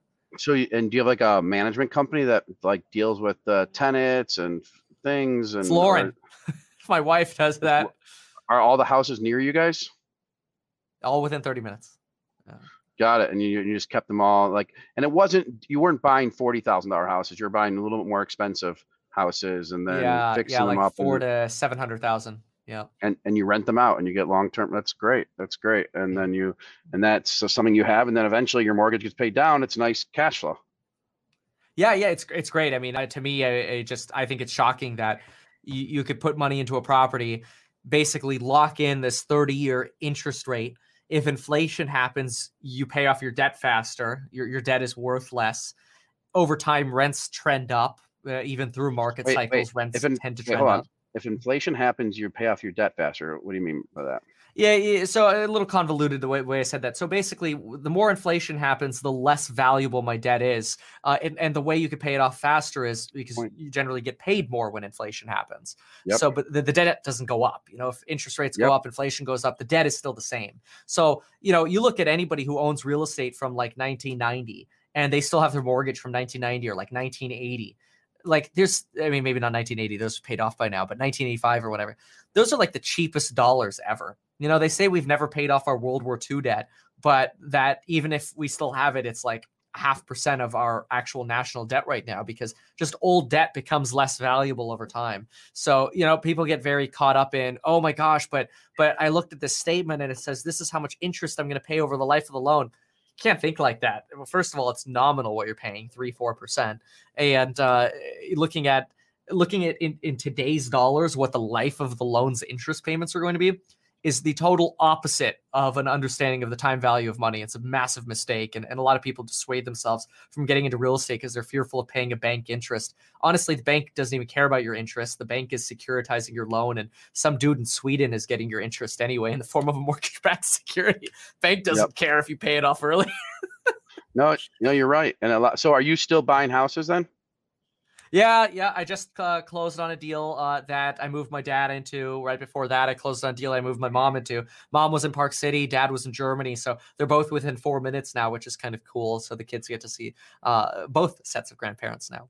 And are there multiple bidders when you're bidding, or is it like you just find it before it goes on market and you have realtors? Uh, a little bit of both. Uh, like it was the weirdest thing. The one my mom's in, I actually sent a text message to like five different agents. And I just I hadn't texted this one agent in over a year, but I just got this feeling like, oh yeah, what about this person? I should send them a message. I texted her and I'm like, hey, by the way, do you have any properties that you want to sell? I'm looking to buy something pre-market, something I could fix up a little bit. and uh, you know maybe we can we can save some fees by not going on the market. And she literally texted me back in like 10 minutes. She's like, as a matter of fact, I do. like, like 10 minutes later, I was over at the property, or I might have been like two hours later. But anyway, same day I was at the property and I'm like, yeah, let's do it. Here's my offer. And, and we were, we had a deal. And I take it this is this is off topic, but you don't buy buildings. I take it like office buildings or with restaurants. No, no, no, no, no, no. Yeah. There's a- there's out a of my wheelhouse. Not trying to bag on it, but no Yeah. commercial. ugh, no There's a- SBA loans. Ah, wait, I did sell one more property, and that was uh, uh, that was a little commercial warehouse. I'm never gonna buy commercial real estate again. Uh, uh Yep. There's a there's a decent office building that's not on the market that just like I got word on in Detroit that has two restaurants in, like that's all built out that I could move Benzinga into. I don't know if I want the headache. I don't know if I want it. Like I'm gonna go look at it. But you can have two Yeah. restaurants. You can make back a good portion of your buying with the rent of the restaurants. Obviously, Corona has to go away. But Right. maybe it's a maybe it's a deal. That's all I was saying. maybe, maybe you get a Corona deal. I mean, now's the time to try to buy that stuff, right?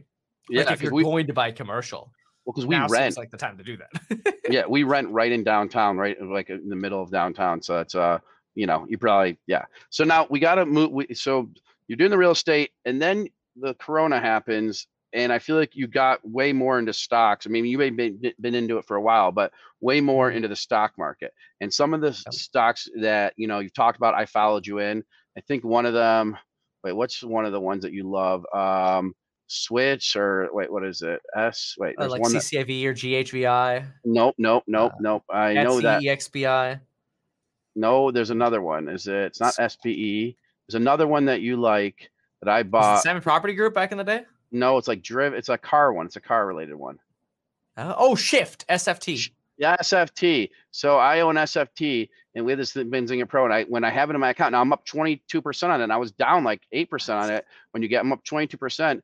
And for so long, I had no idea why I owned SFT. And then I went to my Benzinga Pro account, went to my watch list. I go, I bought it because of Meet Kevin, and I didn't remember Oh, that I bought it. So I no, I own it. It's up 22 percent. You love SFT, right?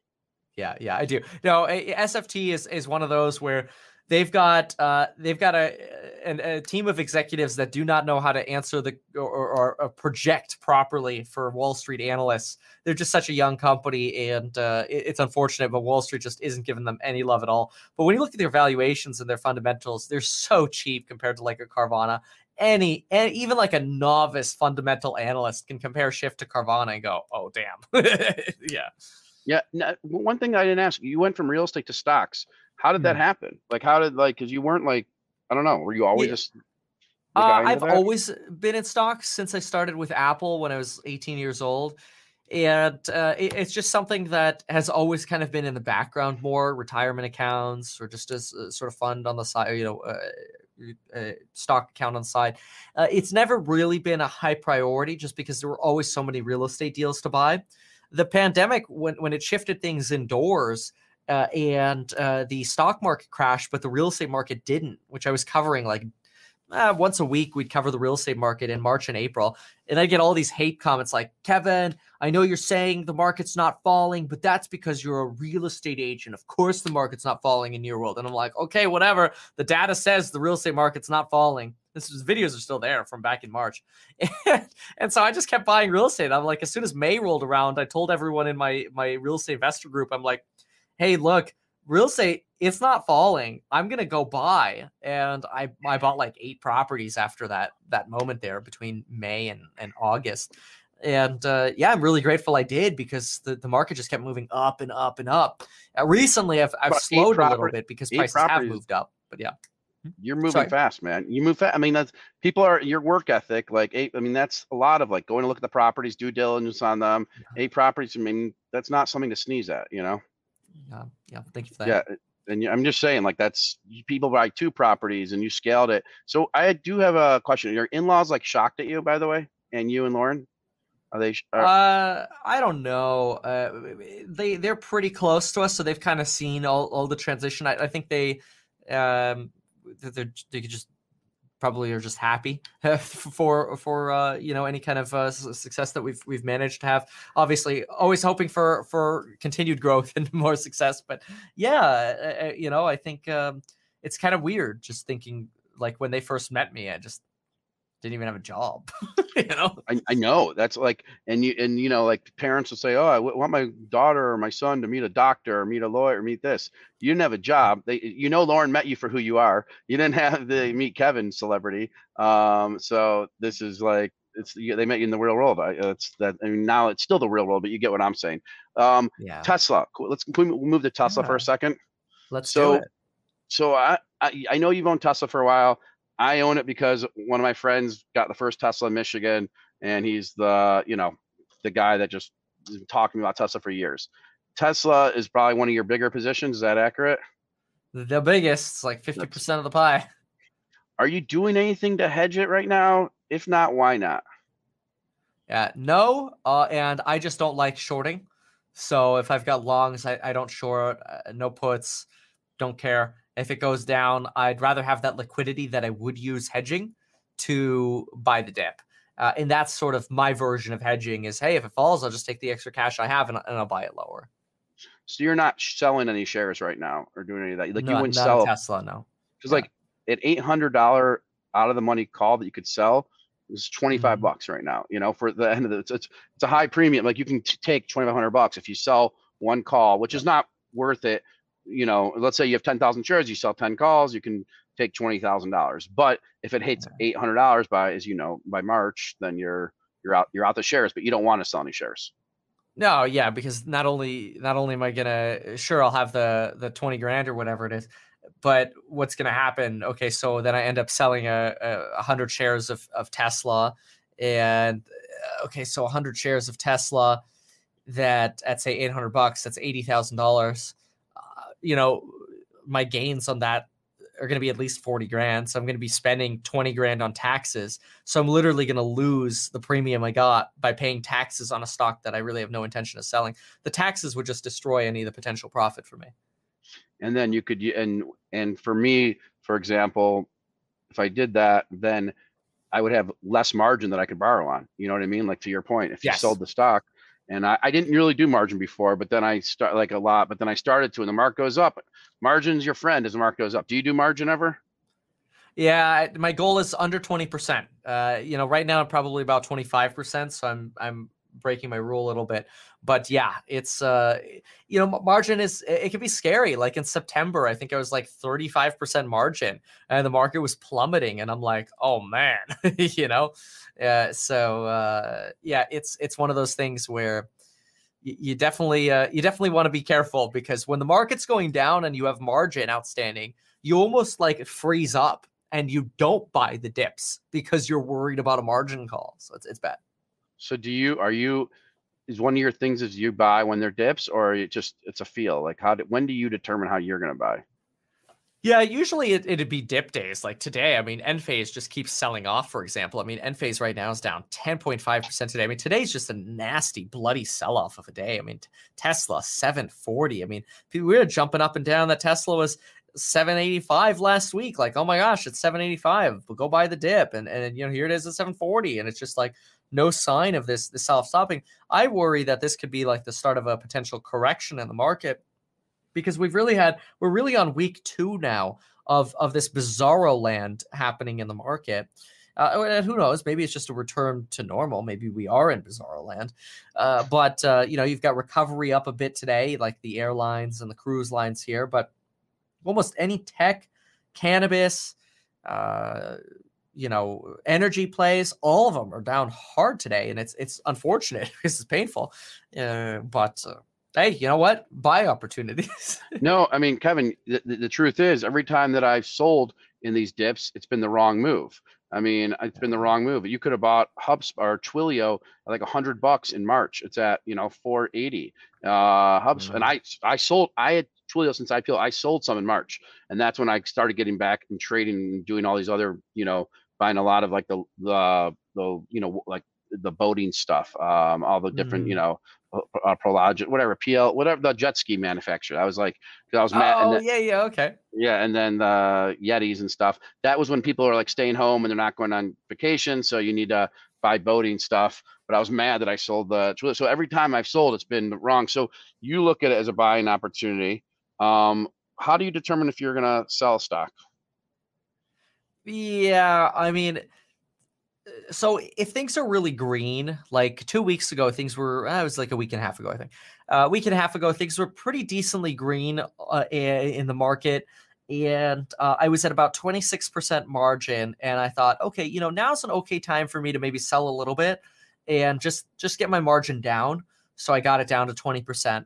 But then something else popped up. And of course, I, I spent that 6% again. Uh, so a little little bit of a problem, but uh, yeah, just keep buying stuff. But uh, yeah, that's usually the only time I would sell something is if I, I feel like I want to just protect myself a little bit more while things are green in, in the event that things start declining. It, eh, that's that's the only reason I will close out a position if I've just lost conviction in a stock. But yeah, usually my recommendation is don't sell because we could be really good at, at getting buys, but really bad at timing exits. It's super super common. And uh, it, it, you know everybody does it. Not something to feel bad about. It's to just move on. But oftentimes what i found is when you're when you've got that feeling like oh my god this stock is worthless. Like oh this sucks. This was the worst investment ever.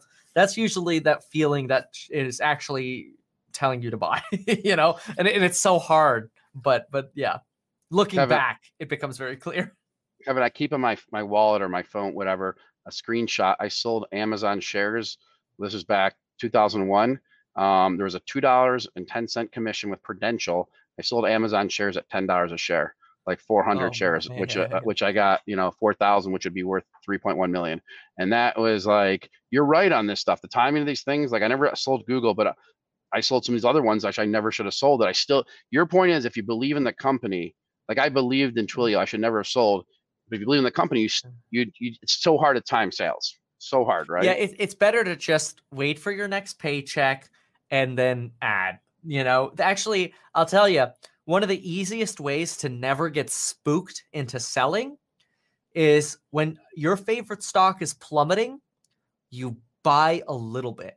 Even if like even if you've got a million dollars in a portfolio on a certain stock and you see it plummeting and it's like, "Oh my god, I'm losing so much money or whatever." Even if you just bought $500 of that stock you mentally switch your brain into damn i got a good deal on those $500 you know what i'm saying? Yeah uh, you know where, whereas and it also like eradicates the feeling of wanting to sell.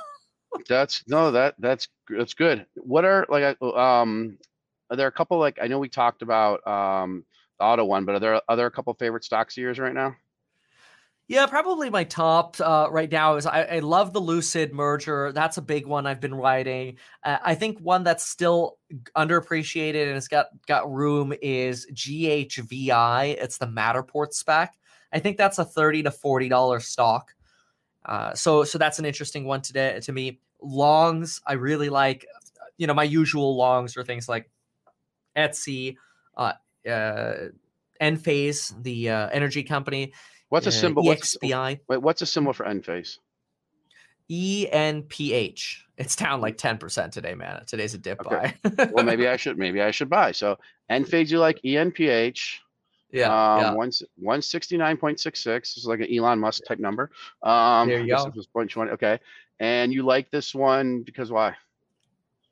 Yeah, so Enphase has probably the highest margin in the uh, energy business, and they uh, they supply microinverters for solar panels to a lot of uh, private installers or smaller uh, solar install companies. They also uh, supply battery power walls, kind of like the Tesla Powerwall. So anybody who's not buying Tesla has a pretty good chance of ending up with an Enphase product. So to me, Enphase is a nice competitor to Tesla. So it doesn't surprise me that Enphase and Tesla kind of like trend up and down together. So it's not like you could use one to hedge the other. But uh, I like Enphase, big competitor. I want to be in the energy space, high margin, high quality, uh, great products.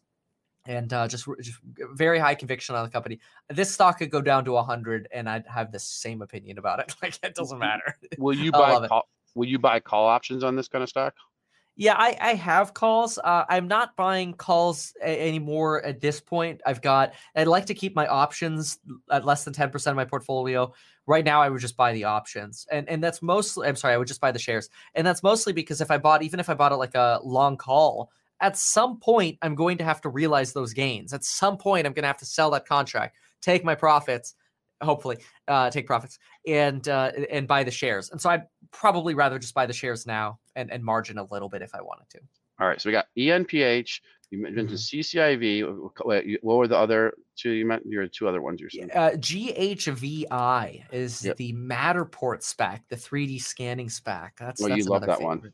And I love how you go you go you go in such detail on these these positions. It's like, you know, before you'd have to read like an analyst report from Goldman Sachs, but like you can just read the Meet Kevin report. That's what we're gonna put, like the Meet Kevin report. Uh, like Yeah. no, but you you do heavy due diligence. I mean, do you spend like 10 hours on each of these things, uh, each of these stocks or more than that? I yeah, like guess? w- it. You know, when I did a Square analysis back when I bought that one, it, it was probably seven hours. I mean, the the deep dives take a lot of time.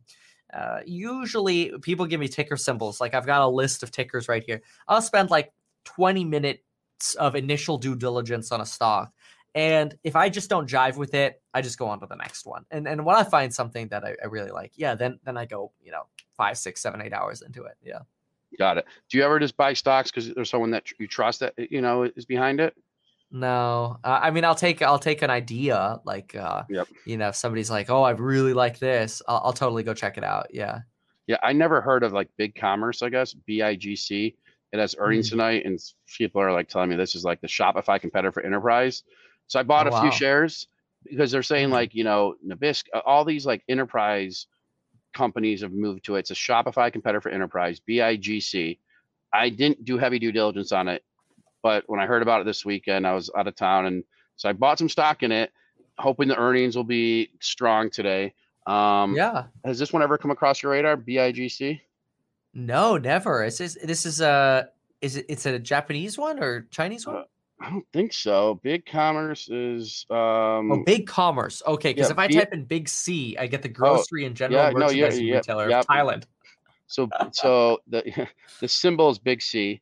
It's Ah, Big okay. Commerce. It's uh in uh te- Austin, Texas. Oh, And I didn't do it. heavy due diligence on it at this point. It has earnings tonight, so I am buying it for a potential earnings pop, which I don't not advise anyone to do, but I'm just mm. I did I you know looking for the Shopify type competitor is one of those you know trades there. Um, I like it. Then and the other the same person gave me this other stock that um, I don't know if you ever look at um, the what's that that steaks the what's the one STK. You ever like STK uh, Steakhouse? The symbol is that's not the symbol. Oh. The symbol is STKS. It's up 11% today. Oh, The same person gave me this stock and that other stock. STKS is um, the symbol. It's um, STK. Oh, it's a recovery Steakhouse. play. Yeah, It's a Just All recovery the play. restaurants are killing it today, man. I and I'm just I'm just not in the recovery plays at all. But yeah, I mean, geez, 100, 161 million dollar market cap. I mean, that can move just from us talking about it. but yeah, the uh the recovery plays. Man, I wish I had some today because today that's the only thing that's green. No, Jeez, and- it's so nice right now for Yeah. recoveries. And so one of the one of, one of the questions that uh, they ask about you is like, how do you do your research? And I and I know you've said it. You you go around the web, you look at you go to their investor sites. Is there more stuff to add? I mean, a lot of the stuff you guys are asking in the chat, I, I could ask Kevin like they asked, you know, what's your real estate? Like he on his YouTube channel, guys. There's so many great videos. You can sit there and literally just get headphones on and listen for the next three days. And seriously, you'll be smarter than if you went to I went to the University of Michigan. You'll be smarter than if you went to the University of Michigan for four years. So some of these Oh, questions I'm not asking because he already has it on his site, and I only, only have limited time. Actually, we're already seven minutes over, so that's Oh. um, you know. But Ke- Kevin, what I know, I just asked a question in there. I just asked, but yeah, what are other ways you do your research? Yeah, hon- hon- honestly, you guys pop up in the Bloomberg terminal all the time. Uh, like you guys are just all over that. You got some kind of contract with them, and it's awesome because you see the alerts really fast. yeah, Uh, you, but yeah, I mean everything. everything. That's what I figured. How long? Yeah, like it, it could be it could be Bloomberg, it could be uh, you guys, it could be Wall Street Journal, it could be Barron's. Uh, you know, you got to be careful of like there there are really sometimes you see these really like small websites that sound official, but then they have like and I see this all the time, no contact information, no phone number, no mailing address, and they're putting out this like market information like they're a market news website. And it's like, oh man, those could be some really misleading article, articles and i've seen some where i'm like ah so you got to be careful with where you get your sources from but yeah usually you, you you know you pay attention to the news and then you get inspiration and something that piques your interest and then then go do your deep dive Yeah, I mean, it gets worse. Uh, Some of those sites that you're talking about will also have names on the about us because they need it for Google, and they'll be fake names. They'll be fake Oh, names. wow. And and those some of those sites they're created with a click of a button. I mean, I've had guys reach out to me to uh, you know to like take on and provide power the content on those sites so they have Yeah. normal so they have normal news mixed in with their penny stock pumps you know and that's what the Ah. their game is some of these some of these guys I'm not saying all i'm just saying some of these Mm-hmm. guys they or the other way is they want more content they want more sites to build their email list so then they sell then they send them the penny stock pump you know and Ah. um and that's why i think like people why we wanted you on so bad because you're not just giving stock market advice you're giving life advice and you're showing allocations and you and it makes people identify with you. Um yes they would like to have your bank account we like you know but it just shows how you're doing things and you're and you're never bsing and you're always telling the truth and that just makes life easier. So i i, mean love to have you on again or you had you had me on and by the way during the the gamestop thing i don't know how you do it kevin but we were the guys that like broke the thing with the webull ceo and somehow you found that and like i didn't I see think somebody sent it to me. Well, well, so yeah. yeah, and, and and that's amazing. It was the best. We are the ones who got it from Webull. Then we get the That was training was allowed, and that day I didn't expect to be on and doing that. I just our business we're a lot we license content to the brokerages. Like we are uh we're like the Associated Press of the stock market. So if you're using like Yes. a brokerage, I mean brokers we're providing news. We have like 1200 we have like a newsroom of 35 people, you know, really doing news and and I can explain more later, but uh, having guys like you on are awesome. And like, like I said, when you guys listen to a Meet Kevin research research report on a stock, it's so incredibly detailed and he goes into everything. The only thing that can screw you up, I'll tell you this. So this is the one thing that could screw you up. So I uh, sorry for talking too much at the end, but this is a this is a compliment to you. Um, I bought Upwork stock a while ago because they changed their pricing policy where people couldn't go off the network and like they made it much harder because if you get caught going off the network from a vendor perspective you would lose your contract with upwork like you could lose your your feedback and your rankings and i'm like and i'm like no one is noticing this and this happened like three months ago i use upwork as a buyer and so what i did was i went and got three analyst reports from like wall street banks. I wanted to see if they mentioned this because if they didn't mention it then i know it wasn't accounted for in the stock price or at least i thought so. Right. now where if i would watch you you go you go really deep. You may account for that change and then i'm like oh maybe i shouldn't buy it. Maybe that's already in the market. But the truth is like i got it you know the walls you know what i mean? Like they don't they don't they're not like a lot of them don't go as deep as you and i bought that stock upwork so big before earnings because no one was talking about this thing and then they killed earnings and then it went up 25% that day i sold some which i shouldn't have and went up another 100% over the next three weeks and to your to your advice, I should not have sold any, but uh, that's uh, live and learn. But that's that's a compliment to you because you go you go you go so deep, not just like reading their numbers. You go deep as a user, and that's where your Etsy conviction. I wish we had talked more about that, but that's where it's so like powerful when you read an analyst report. They're not necessarily a user of the product, and when you're a user of the product, it changes everything. You have to be. I mean, it, yeah, I get so many tickers of things that I just know nothing about and I don't use. And I'm like, you know, I, I feel like I'm shooting blind because you could read the analyst reports, you could read the earnings report, but you don't know what you should even be looking for. you know, like when you use the product, you know what you should be looking for. it's a lot Yeah, easier. So no, that's it- that's a great example. way back in 2000, I had online dating sites, and I Mhm. made more money investing in the public stocks. There was a J JDate was public on a small OTC, but Yahoo, Yahoo had free personals, but then the quarter before they introduced twenty dollars a month. And so I'm like, I looked at analyst reports, no one had that in there. Of course, they beat earnings by 60 million at the time. It was the it was the personals, and like the, your that's why that's why honestly, when, when I asked you the question, do you ever buy stocks when you hear from someone that you think smart? I do because when you said that one company that um the auto one, I bought it and it was down 10% at first. I bought more shares. I go, Kevin did his due diligence. And so I just took your, you, you, for it. You're not going to get, and I'm not, even if you got it wrong, like you, you spent the time and I trust your, your brain more than I trust the average, then I, then the more than I, tr- more than I trust the, the average people on Wall Street. Oh God. Sorry. Sorry. Sorry. well, I on. Appreciate Oh, you're good. sorry. So thank you. Yeah, so that's why I did it. I, I, you know, and so I appreciate you coming on.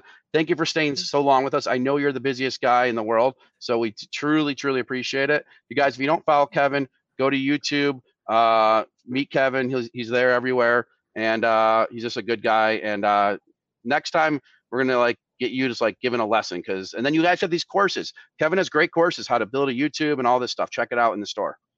Well, thank you so much. Thanks for having me. Thanks for coming on and yeah, out of your day. We appreciate it. Hopefully you'll come on again and we'll get more of your intel, your knowledge and wisdom. Appreciate it, man. Deal. Thanks. We'll Thank see you. you. Yep. Bye bye. Okay. Now that was Kevin. Let's give Kevin some uh, likes, subscribe, shares, what have you. Follow Kevin. Do whatever you got to do. Because next we have on, we're not stopping. We're just going. And my the phone ringing was damn Apple. I got to figure out how to work this Apple phone stuff. But next we have on my good friend Tom Nash. But before he comes on, I got to do something real quick. And here we go.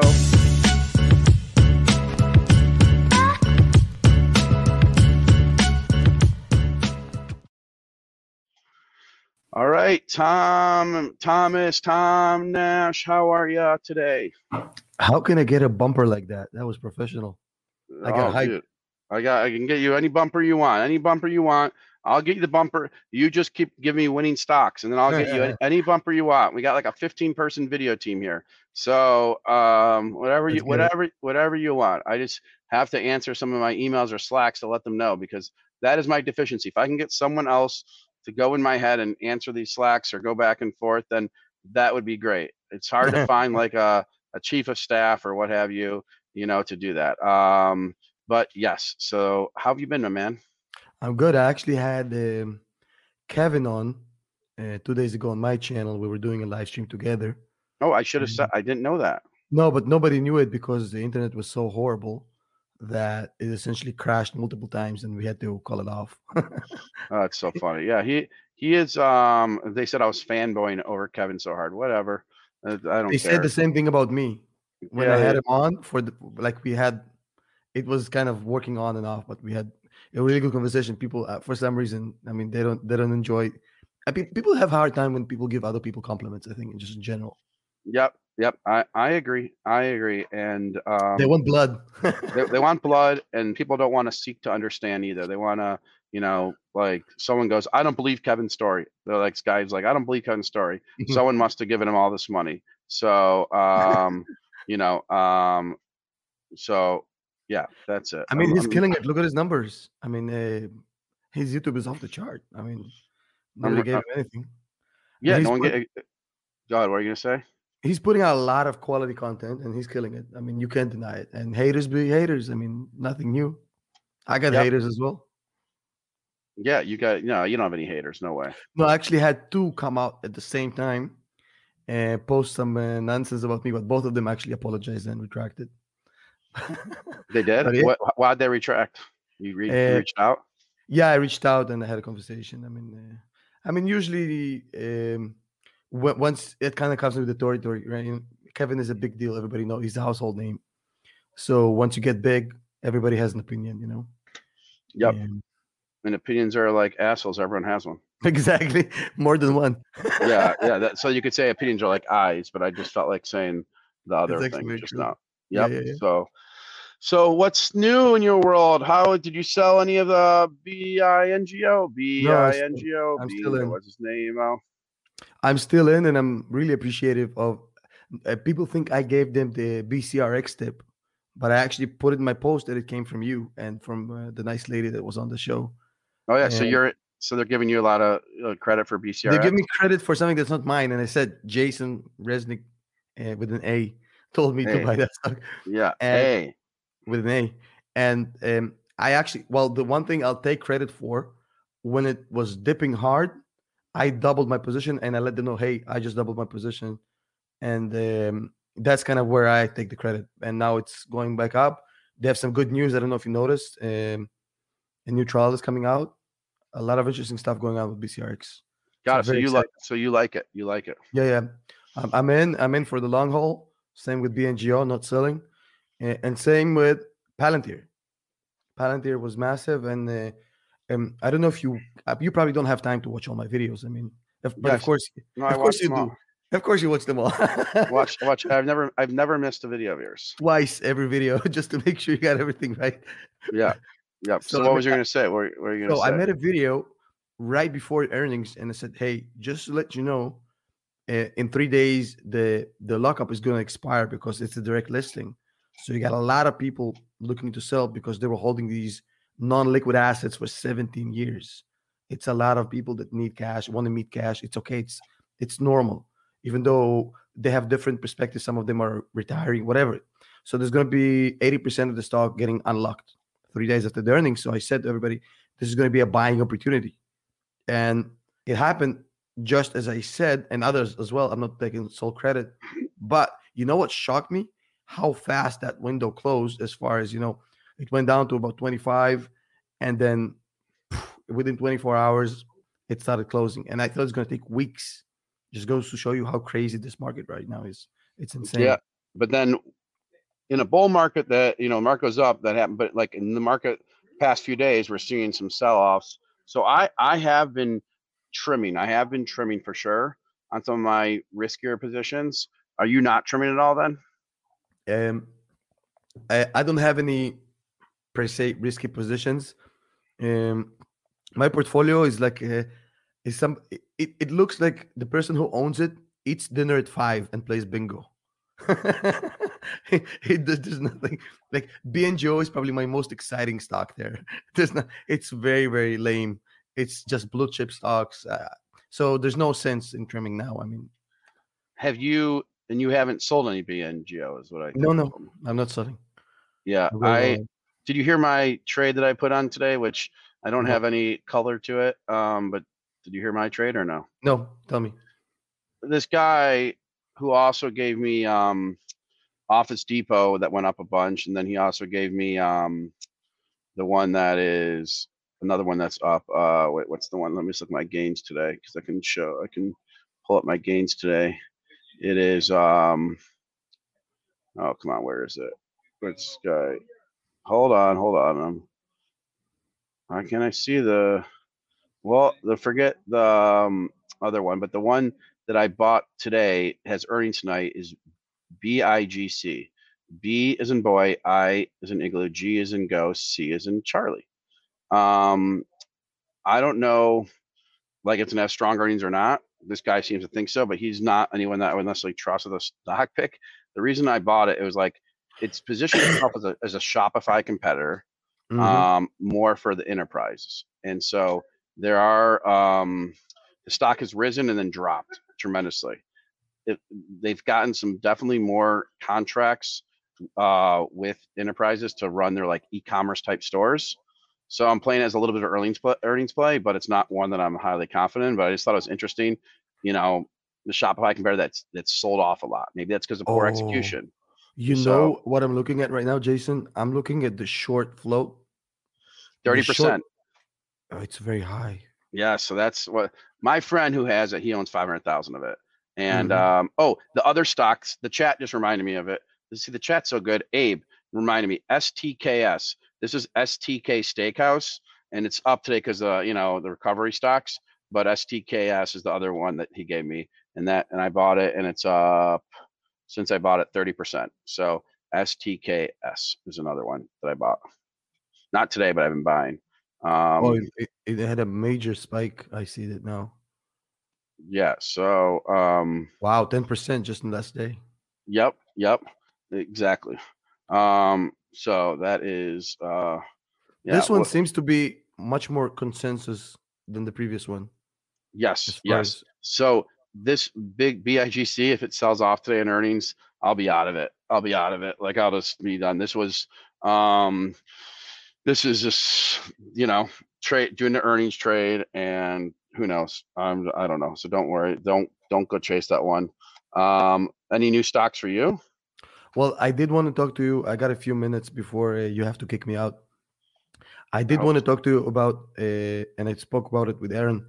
I really want to make a bullish case for Palantir, uh, even at this price, even at thirty dollars. I see this as a forty dollars stock, and I'll tell you why. Again, Wow. it's just uh, this is just my opinion. Uh, this isn't investment advice. Chillax. This is just a dude with his own due diligence. So here's how I see Palantir if you just run a, a DCF on Palantir based on their own uh, guidance of profits for 2025, The company isn't worth uh, nearly 40. It's probably half, less than half of $40 per share. However, here's where I kind of have a theory about it. And I'm not the only one. If you take a look at Cathie, she loaded up on a ton of Palantir. The Oh, they are- I get, I get it. You're on a first name basis now with Cathie. Very nice. I just have a crush on her. Everybody knows that. so it's just I'm a fanboy. But Are you gonna, take- are you gonna watch my interview with her on March? Of course, I, I watch everything that Cathie does. Everybody knows that. My It my be- fan. It would have been better if you said I watch everything. Of course, I watch everything that Jason does. That would have been better That- if you said. That's a that's a given. You- asked about Cathie. That's an additional uh, information. But I I watch I watch the pre-market show. Come on, I even watch the stuff you're not in. Oh, okay, okay, okay. Keep- The the dude on the pre-market show has a Michigan shirt. I have to watch it. Oh yeah, Joel. Joel. Yeah. Yep. Yep. Um, tell him I said hi. Anyways, so um, so um, ARK uh, ARK Invest, their flagship, the innovation ETF, loaded up um, more than five million shares of Palantir during the last dip. It's now over a half a percent of the entire of the entire fund. It's a massive fund. That's the one where they have Tesla, Twilio, all the flagship stocks they have. So she loaded up on a bunch of it.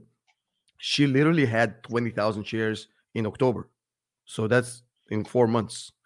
And here's what. I- she loves it, and I love it. I'll tell you why. I think that even Palantir are being extremely conservative with their estimates as far as the next four years, because nobody really understands what is the total addressable market of this company. Because what is their market? Their market is predicting the future. You can't Google, well, predicting the future, total addressable market 2027. I mean, that isn't going to come up. I mean, this is a company that provides a, a software solution that is entirely industry agnostic. You can put it in the grocery store, in a mining company, in a taxi. I mean, you can pretty much work this this product in any industry, in any level, and achieve a, a improved uh, efficiency, improve earnings, uh, basically improve safety. Not to mention the stuff they do with the government. So here's my theory about what I think Peter Peter Thiel did here, which I think was genius. Um, so I kind of see it, and again, I'm not saying that this is Tesla. I'm just saying it's a Tesla-like behavior. Um, and I agree with that assessment. I think Cathie feels the same way as well. So Peter Thiel um, actually wrote it in his book. Um, I'll- send you the link. So in his book, he talks about uh, the next big thing he's going to do, and he's talking about how to monopolize a brand new market that does not exist. How to create a brand new market and monopolize it. And if you think about Palantir, that's exactly that. It's a company that's pretty much monopolizing a market that has no competitors because nobody is in it yet maybe IBM in the future, but they're they're partners with Palantir anyways at this point. So, but even then, they're so far ahead of everybody, like Tesla. So it's going to be very hard to catch them. Now, here's what I think they did, which was genius. Because if you take a look at Palantir for the next for the last 17 years, you would say this company makes no sense. I mean, they're losing money. They haven't had a profitable quarter in 17 years. They're losing a, a ton of money. They're only working with the government on on defense uh, products and what is the purpose of this company and now it's it's still in embryonic stages but they're moving out of the government uh, into the commercial sector so what they did is they took 17 years of unlimited government resources to build ip and now they get to use at least some sort of cores of that ip into the commercial market with with with a product that took 17 years to develop how can you compete with that and if you look at the numbers that they're showing as far as the stuff that they're doing with Airbus, the stuff that they're doing with the the UK HMO, I forgot their name, the NHS, uh, they work with mining companies, and their growth in the commercial sector, people are excited about. Oh, they had a forty percent growth or whatever. They're not even working. They, I think they're working with less than five percent of the major corporations in the world. They're strictly in the US, and they have a very limited amount of of clients. But even in that limited clientele, they're serving 16 different industries. So they haven't even started working the commercial side. So here's the thing if you believe that this is a Tesla like development curve, then it's worth $40. And if you don't see the vision, then it's not. It's very simple. There's not going to be a DCF you can run right now based on past behavior that's going to give you $40 per share. You got to buy into the vision, so to speak, buy into the potential. Simple. I buy into it. I think uh, ARK Invest does as well and I, I, I definitely think it's going to hit forty dollars, and even then, I'm probably not going to sell it. Got it. Okay. No, that's uh, Tom Nash on Palantir. I love it. I love the confidence, and I love how you do the DCF and discounted cash flow models. this is actually Um, one example where the DCF is not applicable. So here's a Got it. surprise for you. Well, I you mean, still, yeah. I, ra- I ran it by the way. I ran the DCF on this company. I'm not gonna show it, but I got like twelve dollars per stock. Oh, But but that's just based on on per share. Sorry, but that's just based on whether you if you take a linear kind of growth from what I you- get, I get it. It's not based on what it can be, and like just like Benzinga, we're going to grow a hundredfold this year, right? everybody same- knows that. Yeah, exactly. Sa- Same kind of same kind of thing. Um, I did buy another stock, BTN, by the way. B is in boy, T is in Tom, N is in Nancy. My friend who's very smart gave it to me. I don't understand it all, but he he also gave me QRTEA, which is a QVC channel, and it's up 180% since he gave it to me. So um, BTN, I mean, I understand a bit, but eh, on a valuation thing and the guy behind it, it's good leadership. Just put it on your watch list. Don't go buy it today. But uh, just put B as in boy, T as in Tom, Nancy uh, on your watch list. Okay. So By the way, for me, Jason, BTN means one thing. I know, It's the Big Ten Network. I know, I, I, I, It I, I knew were- it doesn't mean anything else. However, just to let you know, this company literally has no short interest. Nobody's shorting this company. It has 0.1% short interest. I know, but but my guy Brian gave it to me, and so far he hasn't led me astray. Except Del Taco took three years to perform, but he also gave me TAST at 189. It's at 635. I mean, it gave me enough that I, I'm, we're yeah. So that's what I'm in. That's one of the ones. But it's really flying under the radar, BTN. I know. Let it fly under the radar. That's that's fine. That's what that's just what happens. My money It's has to old- stay it's- locked up It's an old year. company. It's an old company. Yeah, they have, but they're doing some. I don't know how what do you say. I mean, I can send you. I can send you the whole financial model on it. I'll send you Yeah, that. I have. I'd love to I have the. I have the financial model. I'll. I'll send it to you. to- Um, I feel like we're just like talking and there's no one watching. It's it's really nice. even, though, even though there's like two two thousand people watching. Or Well, that's usually what the conversation would be like, anyways. It's it's there's no. I mean, Yeah. I've seen you cry. you see, you see me cry. And one thing before we end, I, I I'm gonna have to send you a check or something. Um, there may be what? someone, or maybe because because we're- when I was on your show and I talked about Benzinga and stuff, like there's maybe someone that we're hiring that like a few people reached out. Like, a lot of people reached out from the show. Other than, Oh, other than the other than the Brazilian people that wanted you to go help Brazil, I got I did get some people reaching out about wanting to join Benzinga, and so you hire them, then I gotta send you like some thank you gifts, you know. Well, here's how um, you can repay me. You can come on again, and uh, let's just uh, let's just have you on again. Yeah, I, I would. Well, no, I can repay you other. I'll find way, other ways to repay. That's why I gave you some of those stock picks. That, um, so yeah, that's why I gave you some of those stock picks. Um, I know we have a. I know we have a CEO of a exciting company coming on, uh, Fire and Flower, um, Trevor Fencott in a couple minutes. We have Javier interview him. It's one of our cannabis uh, um, companies that we work with, and you know, it's a sweet company. But uh, yeah, I just thank you. This guy who reached out. He's he was a Benzinga Pro user for year like two a year and then he saw my interview and he was like and he's he seems so far he seems good yeah so was it if- was it the guy who donated and then and then said I'll I'll text you my CV? It's Oh, I don't that guy. it may have been i don't remember but yeah. Yeah. if you're ever on your show and you're people are looking for jobs in the space tell them to reach out to me you know like i like to hire people that are passionate and driven versus just people that want to do stuff because you know we're all going to get burnt out some days so when you Yeah. have other people that are passionate and driven it makes your life a lot easier you know Um, by the way, here's the thing. Um, you are crazy. You put out your phone number, your personal phone number on my stream to thousands of people. I've never, I've never seen anybody do do anything remotely close to as insane as you did. Yeah. I just think people should be easier to connect with. And yeah, I know that was I did get some long messages, uh, you know, but uh you're t- t- guys, Tom Nash is the man. He's on YouTube. Um, he he's the man, and like I said, I think personalities can really shine through on YouTube and be your own broadcast network. Um, we hope to do stuff with Tom Nash, but he's great. If you don't, you know, I discovered him when he had like twelve thousand or thirteen thousand followers when he was just really deep on a company, and I love fundamental people that go deep on companies. I love it. If you're a technical trader, I probably wouldn't have even stay there for two more minutes, but because you went deep on companies, I loved it, and you put your opinion out there. It's like So sweet. And I'm a Benzinga Pro user right now. Aaron you opened are? Up, yeah, he opened up a Benzinga Pro for me. So so email VIP accounts at benzinga.com and they'll give you a red carpet walkthrough of a, just a couple features that can be useful to you. I know it's can be a little confusing first time using and it's it'll get easier as we go, but um email VIP accounts at benzinga.com or I'll have them email you, but okay. I want to make sure you get It's the very red, car- red It's very carpet impressive. service. It has a lot of stuff in there. but it's really responsive. It I I- with everything that's going on, I expected it to be a little bit laggy, but it's completely responsive and it's super fast. Trust me, a year ago it was laggy, but there's there's totally you know signals. There's everything in there. Insider. There's so much stuff in there. Yeah. Um and uh so all right, Tom, come on again. It's, it, it should not be so long. And um you know, oh Siggy Me says he's been following you before you had ten thousand followers. Okay, you beat me.